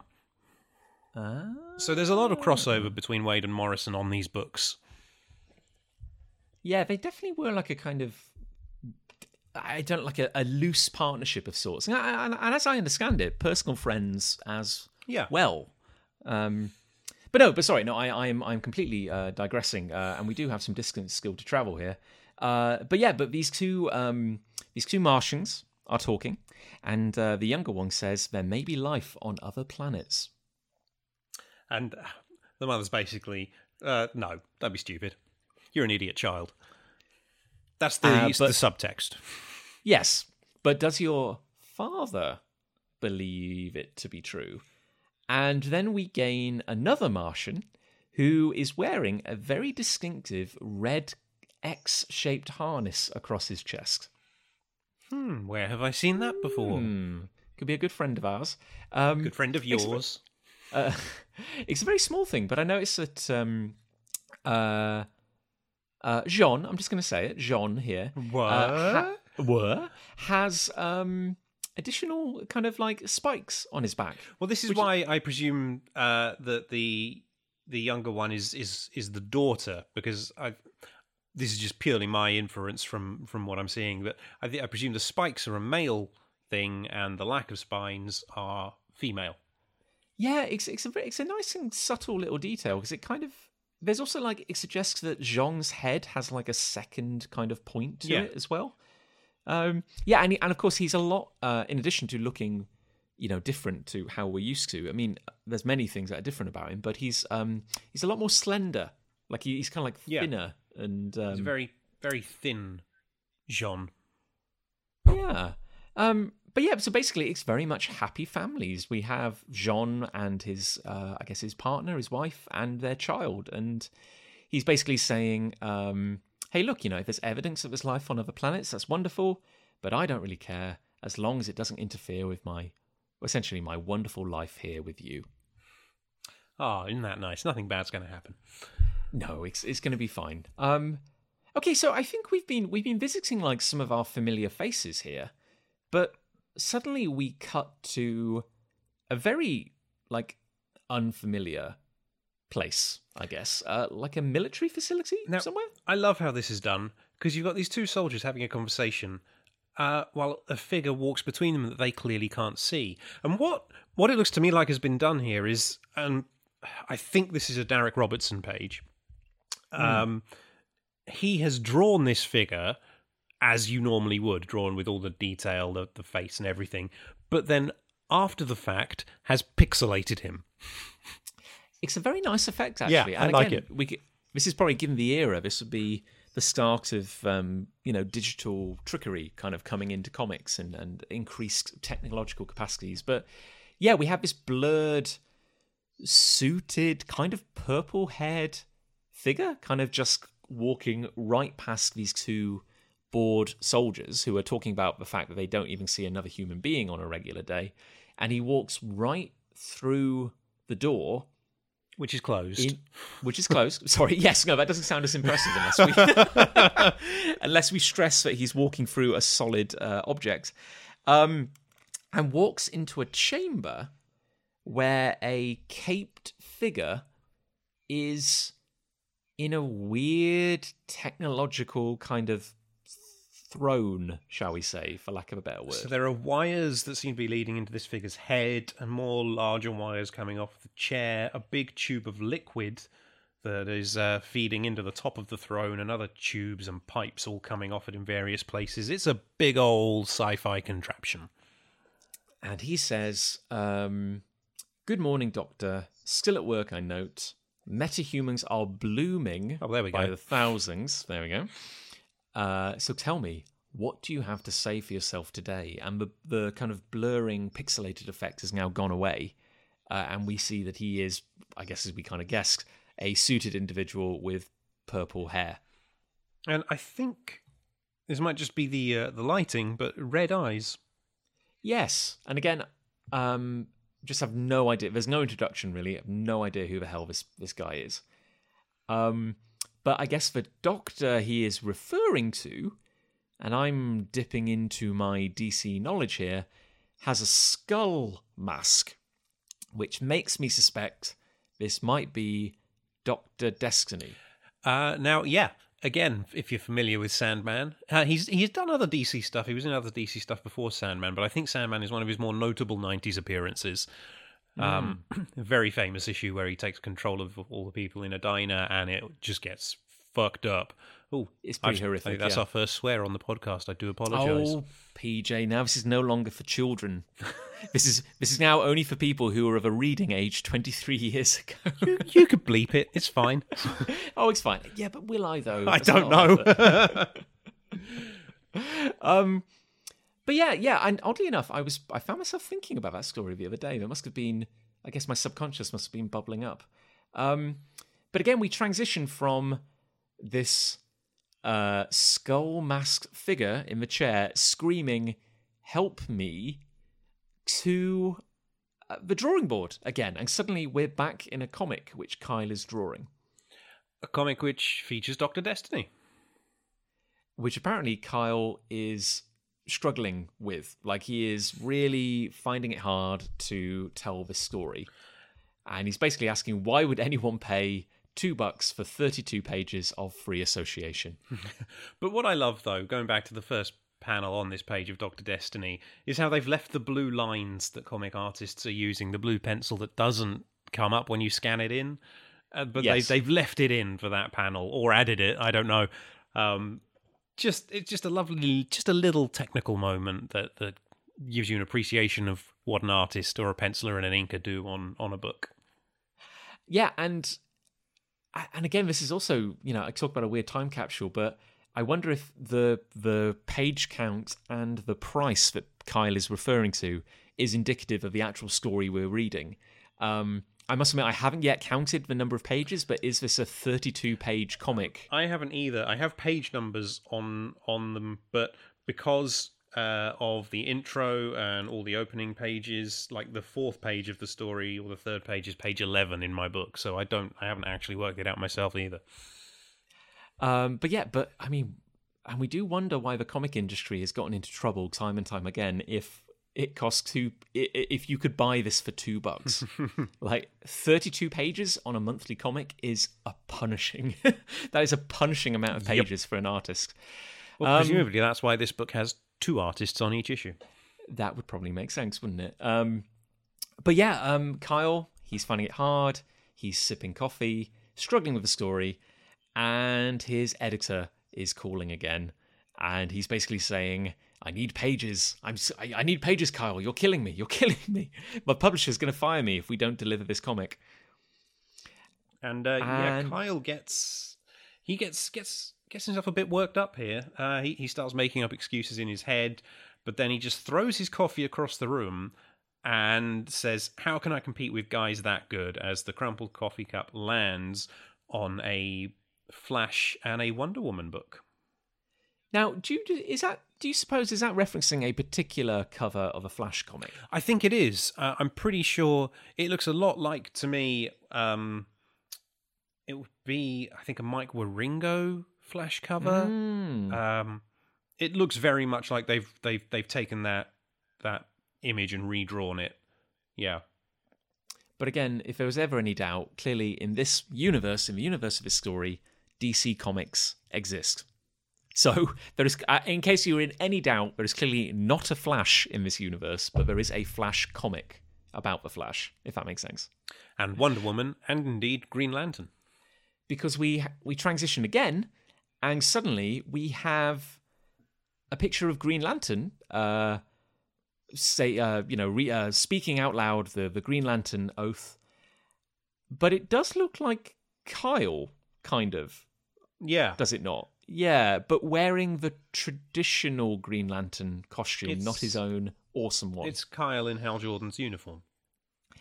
Yeah, and we're now in a classroom, and we have uh, an orange haired teacher who we can perhaps assume is Wally West because he has WW emblazoned on his jumper. Could be anyone. I mean, it could be anyone. Now, do you suppose they put that in because they genuinely were wondering if people would know who this is? I think maybe. Yeah, yeah. Because we don't. you you got to cater to not everyone being as up to speed as you are as you're writing it. Sometimes. Well, and also you don't have that character because because again in the Wonder Woman scene, oh spoilers, in the Wonder Woman scene, uh, characters repeatedly refer to her as Ms. Prince. Yeah. Uh, but in this scene, we don't have that character going Mr. West No. to kind of drive it home. Now, PJ, I may need to ask you here: in Flash's independent series, was he ever a teacher? Not that I'm aware of. Um, Okay, I might be wrong. I haven't read all of it. I'm, I can tell you what I have read. The first issues of, of the book when Wally was Flash, in which he wins the lottery, genuinely Really? wins the lottery, and is then rich enough to just and reveals his identity to the world, and everyone knows Wally West is the Flash, and he just lives that way. Seriously? Yep. Wow, I, I didn't know that. I was actually about to ask how Wally even made money, but there we go. Um, but yeah, so um, we're in his class and he is teaching, and one of his layabout students uh, is reading a comic when he should be uh, studying. And Wally's like, "Hey, you know that's not a real book. you know, you're, you're, you know, they're trash comics. What are you doing?" Uh, which, of course, we've all we've all experienced. And um, yeah, and then Kyle uh, and Wally goes like, "Well, no, I've I've never read comics. My parents hated them, and I've certainly never heard of somebody called Green Lantern." Question mark. And then it flashes back to his dream. Hull breach lets up level 5, but suddenly it's all in green light. Hmm. What the hell would that mean?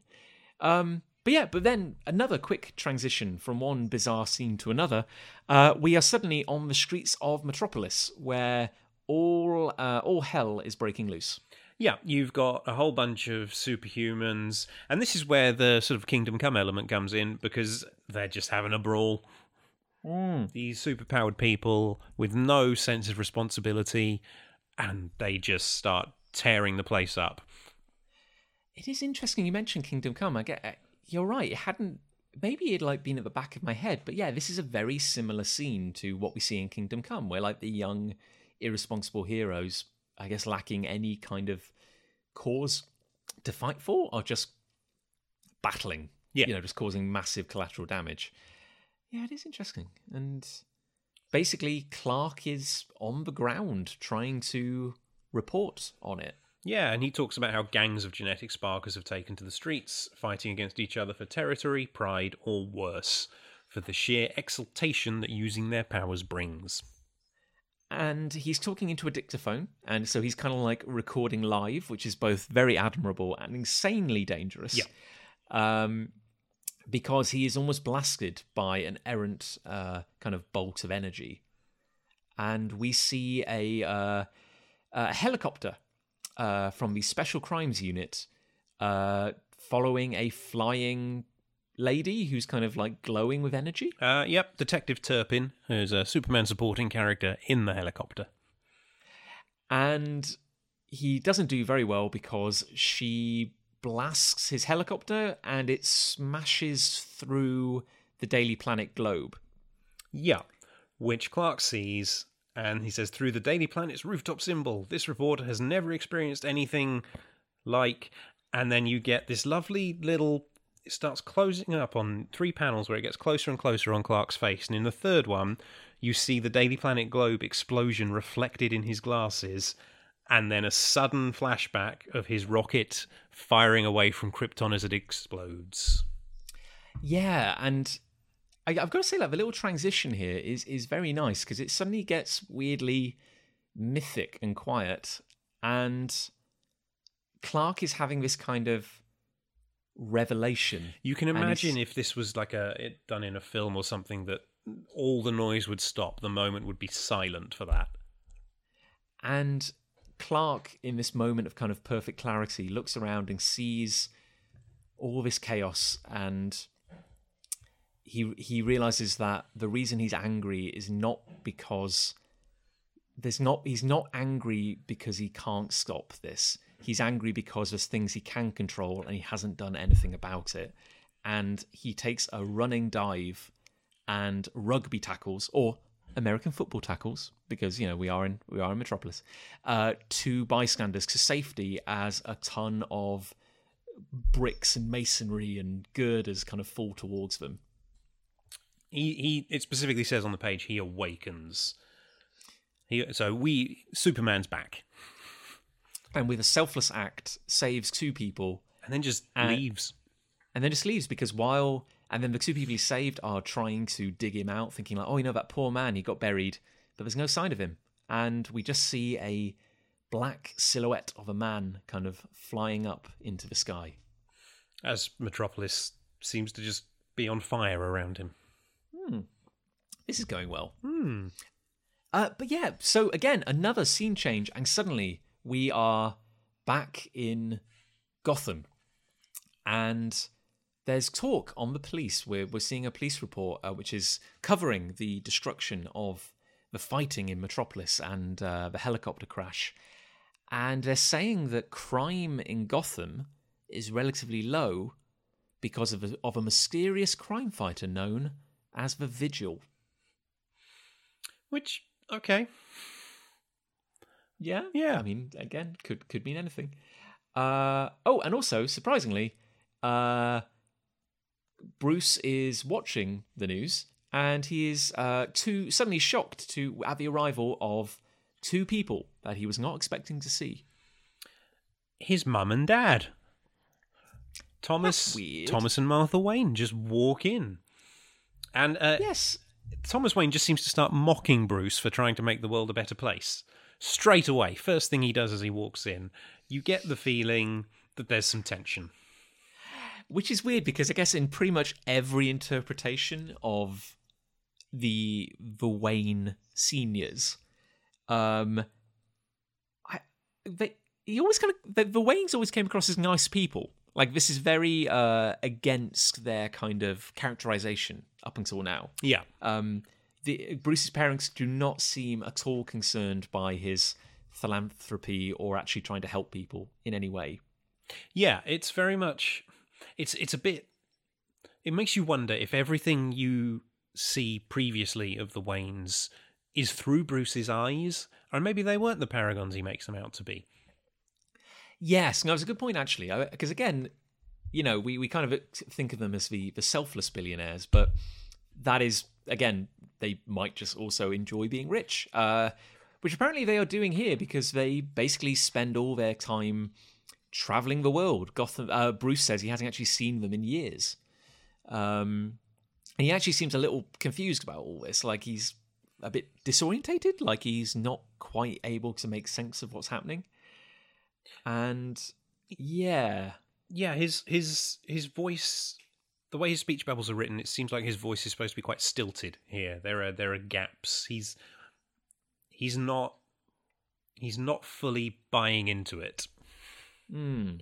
And it doesn't help that his parents are overly dismissive of his charity work and trying to help people. It's like they the Wayne Foundation or the Wayne Corporation, they don't really care about. They just want to make sure they have enough money for enjoying presumably their retirement.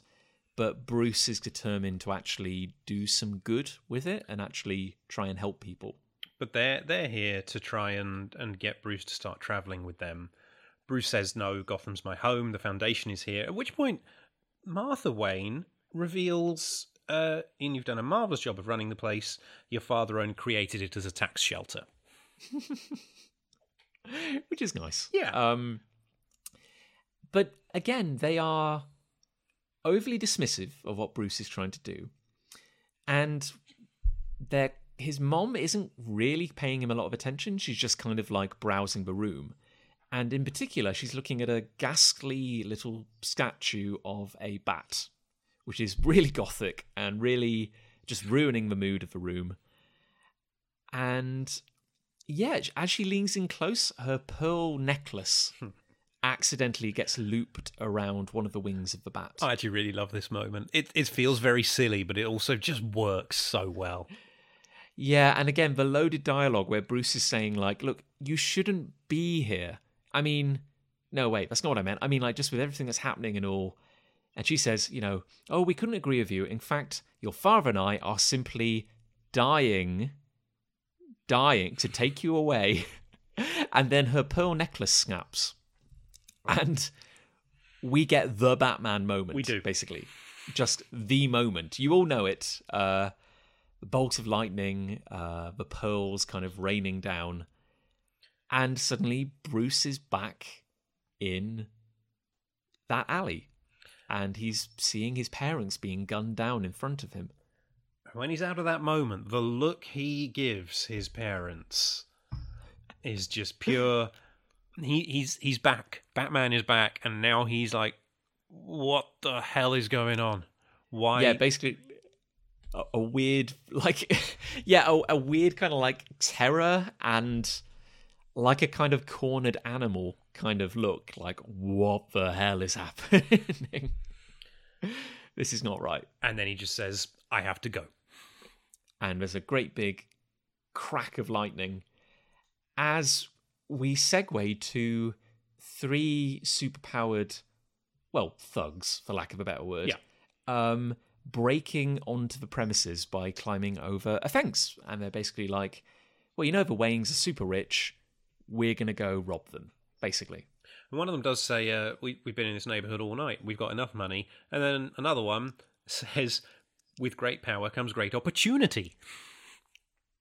Clearly a fan of Spider Man. I do enjoy riffs on that. I do enjoy riffs. A lot of hidden uh, Spider-Man-y kind Yeah. of references in, in this issue. Um, but we have um, at the same time, Bruce is um, basically poring at a uh, a grandfather clock, um, desperately trying to find the door which is hidden behind it. Only there isn't a door hidden behind it. It's just a blank wall. And Alfred's very confused. Alfred has no idea what is going on. And Bruce, the detective, starts to think as he's kind of regaining his wits. And he basically says, This can't be right. And he's pondering. And I, lo- I love a good Batman pondering pose Yeah. where he's just kind of stroking his chin. He says, If I remember it, then why can't I see it? What am I missing? And then he just turns. And who should be floating there with his luxurious mane of hair but Superman, who says, Someone who believes in you. Or question mark. Someone who believes in you? Is question that, mark? Is that is that what you're missing? I don't know. You're the detective. I don't know. And um, Bruce instantly knows who he is and says, Clark? And he just tells him to wake up and open your eyes. And when Bruce turns around, the door to the cave is there. And the page ends with a lovely panel of Bruce Wayne smiling. Very reminiscent of Bruce Wayne lighting a match and beating the crap out of a bunch of white Martians. like, we, we need more appreciation for moments when Batman smiles. Oh yes. because those are the terrifying moments where something amazing is about to happen. Uh, so then Uh, we go to the next page, and Alfred still doesn't know what's happening. He says, uh, "This is I, this isn't funny. That I feel like I'm not in on this joke." And Superman just says, no, "We'll, we'll, you'll be on on it soon. Okay, we'll deal with this." And again, possibly the second greatest sound effect as the wall explodes, Superman is hit by an energy bolt, and we get the sound effect of fragaboom. a fragaboom, PJ. Somebody was having fun. Clearly, oh, I'd love a good sound effect. Um, but yeah, uh, and so Superman is being attacked by these superhuman thugs. And there is a flying energy lady wearing a sweet 90s jacket, which um, we can all agree is a very good look. and uh, yeah, Superman just um, doesn't have time for this crap and uses his uh, heat vision to burst a sprinkler system pipe to spray her down with water. Yep, which does the trick. She's out. She's down. Two more then attack, and he deals with them pretty quickly too. There seems to be a, a stretchy one and a spiky one, and he just quickly wraps the stretchy one around the spiky one. And uh, they say, "We're not scared of you," and he says, "It's not me you should be afraid of." As he knocks them unconscious. So and I'm guessing uh, using maybe only a hundredth of his strength. yeah, oh yeah, yeah. I think he knows when to pull his punches because he would probably obliterate their spines and punch the planet out of orbit if he actually. It's it's weird the way the panel's drawn. It doesn't look like he's putting any effort into the punch. There's clearly motion, but it doesn't look like there's any speed. No, maybe he just kind of like just rested his fist Yeah. like on them, which is enough to incapacitate the average uh, superhuman. Um, and yeah, and again, Clark is um, sorry, Superman is not especially perturbed, but he does wonder, Bruce, where are you? As we As we get that wonderful Sorry. comic artist moment where someone who's invisible but we can see their outline because comics is sneaking up on him. And then he gets a batarang to the back of the head. he gets very gently bataranged in the back of the head with a pwock sound effect. Actually, this, the sound effects in, in this story are incredible. I should have paid more attention to them. Um, yeah, as he gets uh, uh, knocked out by, well, uh, PJ, would you like to uh, describe what's happening? The batarang hits him, he goes down, and I, I just love this. Superman is nice shot. I knew he was coming though, super hearing. And Batman says, So did I. I spotted his footsteps in the grass. Deductive reasoning. To which Superman says, So everything's back to normal. Which, one, he and Batman are back. That's great. But also, just in terms of their relationship to each other, the banter with each other. Yep, okay, we're here. We're fine now. And uh, Batman is basically like, uh, always the optimist. I look at the world with a little more doubt, Superman. And, you get a Batman pose, and this is the first appearance of Batman in costume in the comic, just posing by a gargoyle. like you do. And then the two of them basically regroup and you know, if we and they, they basically instantly get to business and they're like, okay, um, well look, we've got our wits back. If we're gonna break the rest of the planet out of this weird daze, we're gonna need some more firepower. And then Batman's like, uh, do we have to? Can't it just be us? We can handle it. And Superman's like, yeah, we are very badly outnumbered. And as they look out over, well, I guess, I guess it, it would be Gotham, wouldn't it, Yeah. rather than Metropolis? Because again, it's only only in certain continuities where they say that Gotham and Metropolis are very, very near to each other. Well, it's only in a terrible film. Okay. Uh, but yes, but uh, looking out over the city of Gotham, we see fires, explosions in the sky, and Superman says, like it or not, Batman, if we're going to take on the entire world, we're going to need some help. Can I also just quickly draw attention to before that you have Superman saying, "Look up in the sky," Oh, god damn it, you're right, PJ. Sorry, I buried the lead. Uh, yes, look up in the sky. Which- And there we go. there we go, beautiful. So yeah, wow. Okay, I I had kind of I'm glad we decided to break up uh, a Midsummer's uh, Nightmare because even though I read it in preparation, I kind of hadn't quite appreciated how long this chapter was. I think It is, as you say, it is a it is a it's a bonus length one. all, all three issues I think are, are the same length. I thought this this was released as a, a an important series, the return of the the, the Justice League. Mm. Um, and well, yeah, I guess the question then, PJ, is what do you think? I really enjoyed it. It packs a mm. lot into the issue. There's a lot of scene transitions and cuts and setup, and by the end, you've only really got Superman and Batman. The rest rest of the league are still living their uh, their normal human lives. I guess, yeah, I guess it kind of makes sense to start with the big two. You know, I guess it would have to be like, um, you know, the world's finest. Um, yeah, it's an interesting one. It's very strange for me to revisit this period, um, kind of, you know, around a series which I love so much, which has obviously meant so much to me, and then to read like this kind of missing channel, uh, missing chapter. So for me, it's kind of like everything's the same, but everything's different at the same time. If that if that makes sense, like it's it's very weird to see these characters at this point in time, but for me, not to have Grant Morrison's voice, Yeah. kind of coming out of their mouths. If that makes sense. Yeah, I think it uh, for me it, it helps that you know I, I like Fabian Nicieza as a writer. I think he is great, but I think it really helps me that that Mark Waid is is one of the voices in on this because he gets these characters as well. He he knows them uh, inside and out, and I think that does help make the story work for me. It's interesting. There are, I think, reading it through the second time, I think I appreciated it a bit more. But it's, it is a very well structured comic, and I, I wonder at how much that is Mark Waid because again, he is a very good.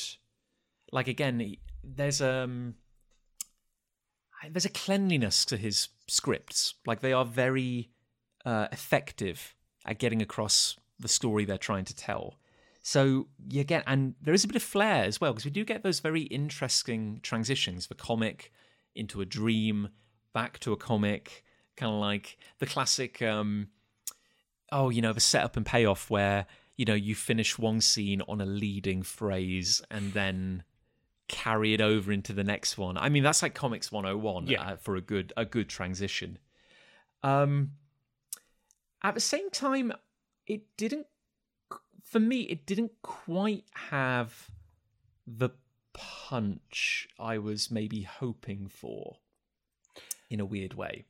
It's a very low key first issue. It's Midsummer's Nightmare is is three issues, and it very much follows the three act structure in terms of the whole story. So issue one is mostly set up, but then ending on that cool moment that makes you want to read what's happening next because Superman and Batman are back. Um, but it it it builds as a series. It builds. Um, so issue, issue, but issue one does feel when you read it separately, and this is the first time I've I've read issue one without going on to read the rest of it in one sitting. Um, but issue one very much is is the slow build, the setup, with not not a lot else to go on in I, there. I guess actually, actually, I would say full credit to them for committing to the bit, Hmm. because if you're going to do the alternate universe, um, you you know, because because again, it's something we've seen a lot. Like the idea that you know everybody wakes up, but everything's different, but nobody seems to be aware of it. That that's become a bit of a a trope. I, I've seen it several times. In fact, I think we even see it again in the pages of um, uh, American Dreams, uh, Volume Two of JLA. Yeah. Uh, you know, just the idea that if you are a superhero, you're probably going to have at least three instances in your career where reality is altered. Like that, that is just going to happen. At least. At least, I mean, charitably, only three. So I think full credit to them for knowing they were going to do a three issue, uh, kind of uh, a three issue miniseries and to not throw that idea away so quickly. Like actually to do one issue, which is almost exclusively the new mundane reality where our heroes aren't heroes. So they, they properly went for it. Yeah, and with what follows and what comes next, in, in specifically in Midsummer's Nightmare, it, it leans into it. It works really well, and you'll have some nice moments that tie back to this first issue. Not, it's not all just suddenly forgotten and, and done and dusted. It's um, it's it, it's hard for me to talk about without ruining what's going to happen. No, no, I, and I, I admire your restraint. I I would say as a as a neophyte, as someone completely new to it, I found I really liked Kyle's scenes. I thought they were lovely, and I, and I think the creative team were clearly having fun with Kyle Yes, because it's a thing where you know I got the always got the impression that Morrison liked writing Kyle, and he was very much our the audience surrogate in JLA, as as you as you kind of commented on earlier. He's the he's the everyman character. And I think they're clearly doing the same thing here. So there's clearly something very appealing about him as a character to the creators. I guess if only because he allows them to cast the the uninitiated eye over things. So I really like those scenes. They're clearly having fun. Um, I found a couple of the individual character moments a bit underwhelming. Like I found um, maybe Wonder Woman. Like I guess it's maybe just one of the problems with Wonder Woman where she is kind of flawless. Like Yeah. she is kind of just perfect and, and wise and, and measured. So it's very hard to fi- be critical of her because she generally always does the right thing in any scenario. So again, she's she is wonderful, frankly, in her scene. Like she does all the right things, she does the heroic things. But maybe that scene is also maybe a little boring to me because of it in a weird way. I know what you mean, but I, f- I feel like maybe that's why we only get the one Wonder Woman scene in the issue. Yeah. It's it's like, look, she just is Wonder Woman. She doesn't have a secret identity like the others. She just is who she is in all realms of Hmm. life, and that's we'll we'll just deal with that. That's fine. So they stick her in the one scene where they say, look, she's Wonder Woman. Fine, move on. I- I, I would say that the Flash flashback, um, or the the scene where Flash is having a weird dream, that that looks great. Yeah. Like I was going to say, like the the weird, there's something kind of like magical about it. The like the fact that it is a dream, that it isn't quite real, and the way it's illustrated, which I think these two pages are Darick Robertson. I think so. Do you know what? I think a big I part of think what there's helps something about the way he draws the panel shapes. human They're beings in that last panel where I do think this is his. No, there, Yeah, there's a there's a jankiness to them which I kind of love. Yeah, and then the rest of the book in, in the, the quote unquote real world is is all straight lines, normal panel composition, but this is is very rough and Hmm. unreal.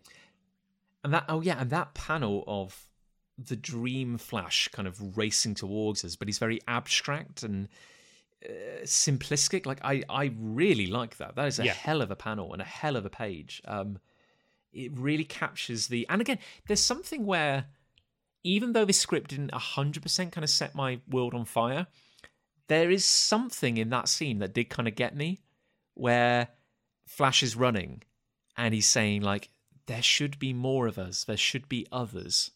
Like, I think that does tie into the beautiful kind of desperation and mysticism of the JLA, where they really are the best of the best, these champions. You know, the idea that even in this weird dream flashes like, where are these other incredible people that I know? Like, eh, I do like that. That was just a very small but lovely little thing that did speak to me. Yeah, no, it's it's that that's probably one of my favorite moments in that issue. That and basically all of the Superman stuff when Clark becomes Superman again, and then his just instant dismissal of the uh, the superhumans who are trying to rob Wayne Manor. It's just beautiful. And I have to say, like, for me, I, I think um, the the Clark Bruce relationship, as captured in the main series of JLA, is is is wonderful, as as we have discussed in great detail so far, and will continue to discuss. Yes, And I think their little interaction, it it, it comes very close to to to that level of perfection here. Um, but that is again where the series kind of, uh, where the story kind of comes alive again, like when uh, the two of them are together, and that page where Superman appears behind Bruce, and that that again is lovely, and that does kind of, you know, touch upon the wonder of of of their relationship and how they work together. yeah, and it's that moment of Bruce needs something to believe in, something to believe in him, and what else is it going to be? He turns around and there's just this majestic figure of Superman hovering in the air behind him. And it uh, with that amazing hair. Yeah, just flowing in the wind inside. God, that hair. I mean, and it it and again, I do kind of like how when when Superman and Batman both kind of come to their senses, neither of them has the scene where they start screaming or trying to work out what the hell has happened Yeah, because that is irrelevant. They are professionals. Again, this is entirely about being a professional, this series. And they're like, oh, this is the 10th time that someone has rewritten reality on me. Damn it. Okay, back back to business. Like just right into it. I love that. it's brilliant. It really is. And yeah, I'm really looking forward to uh, to going through the next two issues with you on this one and seeing uh, seeing your take on those. Yeah, no, it's it's going to be interesting. I mean, I guess like for you at least, going just going back to it now, has anything kind of like changed for you? Like, because again, you you said you've had you've had a copy of this for quite some time. Yeah, I um, as I say, that's this is the first time I've just read issue one as issue one rather than just reading the whole book. Um, And do you know what? I think I enjoyed it more than I remembered. I, I, I, there was a lot more in there that I really liked. That I was like, actually, do you know what? That's really cool. And um, knowing where the story goes as a first issue and a setup, yeah, it does its job really well. I think. It, it- it's going to sound stupid, but I, I think because I have been reading it, uh, I am reading it by chapter or, or issue, which which is something, of course, I've, I've never never really done before in owning a trade paperback. I normally I normally just kind of devour it. Really stupidly, I kind of forgotten that there would be a part two. I know I know that sounds ridiculous, but I'm kind of like I'm actually quite excited because I'm like, oh great, now I get to go read the next installment, and clearly things are about to kick off. Like things, you know, yeah, actually, kudos. Yeah, I, I, I kind of reinforce my earlier statement. Kudos to them for taking the time to actually set up the scenario Yeah. before it's going to get undone. Always exciting. It is exciting. Well, I mean, PJ, what do you think? Have we have we exhausted this avenue of pleasure? I think without me spoiling uh, issues two and three for everyone, yes, yes, we have. Fantastic. well, um, well, in which case, uh, we should say that I guess we are very much hoping you're enjoying the series so far because we are now very much live and out in the world. Yes, as we record this, our first episodes should be hitting your eardrums. Yes, and we, we hope you are uh, deep, deep in the pits of nostalgia. Um, PJ, if people are, you know, like the sound of your voice, or they like they like what you've got to say, um, where can they find you? Where should they track down your work? Uh, I am on Twitter at PJ Montgomery. Um, you can find me on Instagram at PJM underscore 82. Um, those are really the best places to keep up with me. Nice, and I, I guess uh, the same goes for me. You can find me on Twitter at uh, Jon Lock Comics, uh, and myself and PJ's links are um, are in the description. Um, I guess we should say uh, a massive, uh, massive thank you to our two silent partners here. Uh, thank you to Gav Mitchell for doing the cover artwork. Uh, and thank you to Eliot Red for composing and creating our theme tune, Justice. And thank you for listening. Um, PJ, uh, you are the king of the sign off line. Where do we go from here? Um, issue two? I didn't have one today. I'm sorry.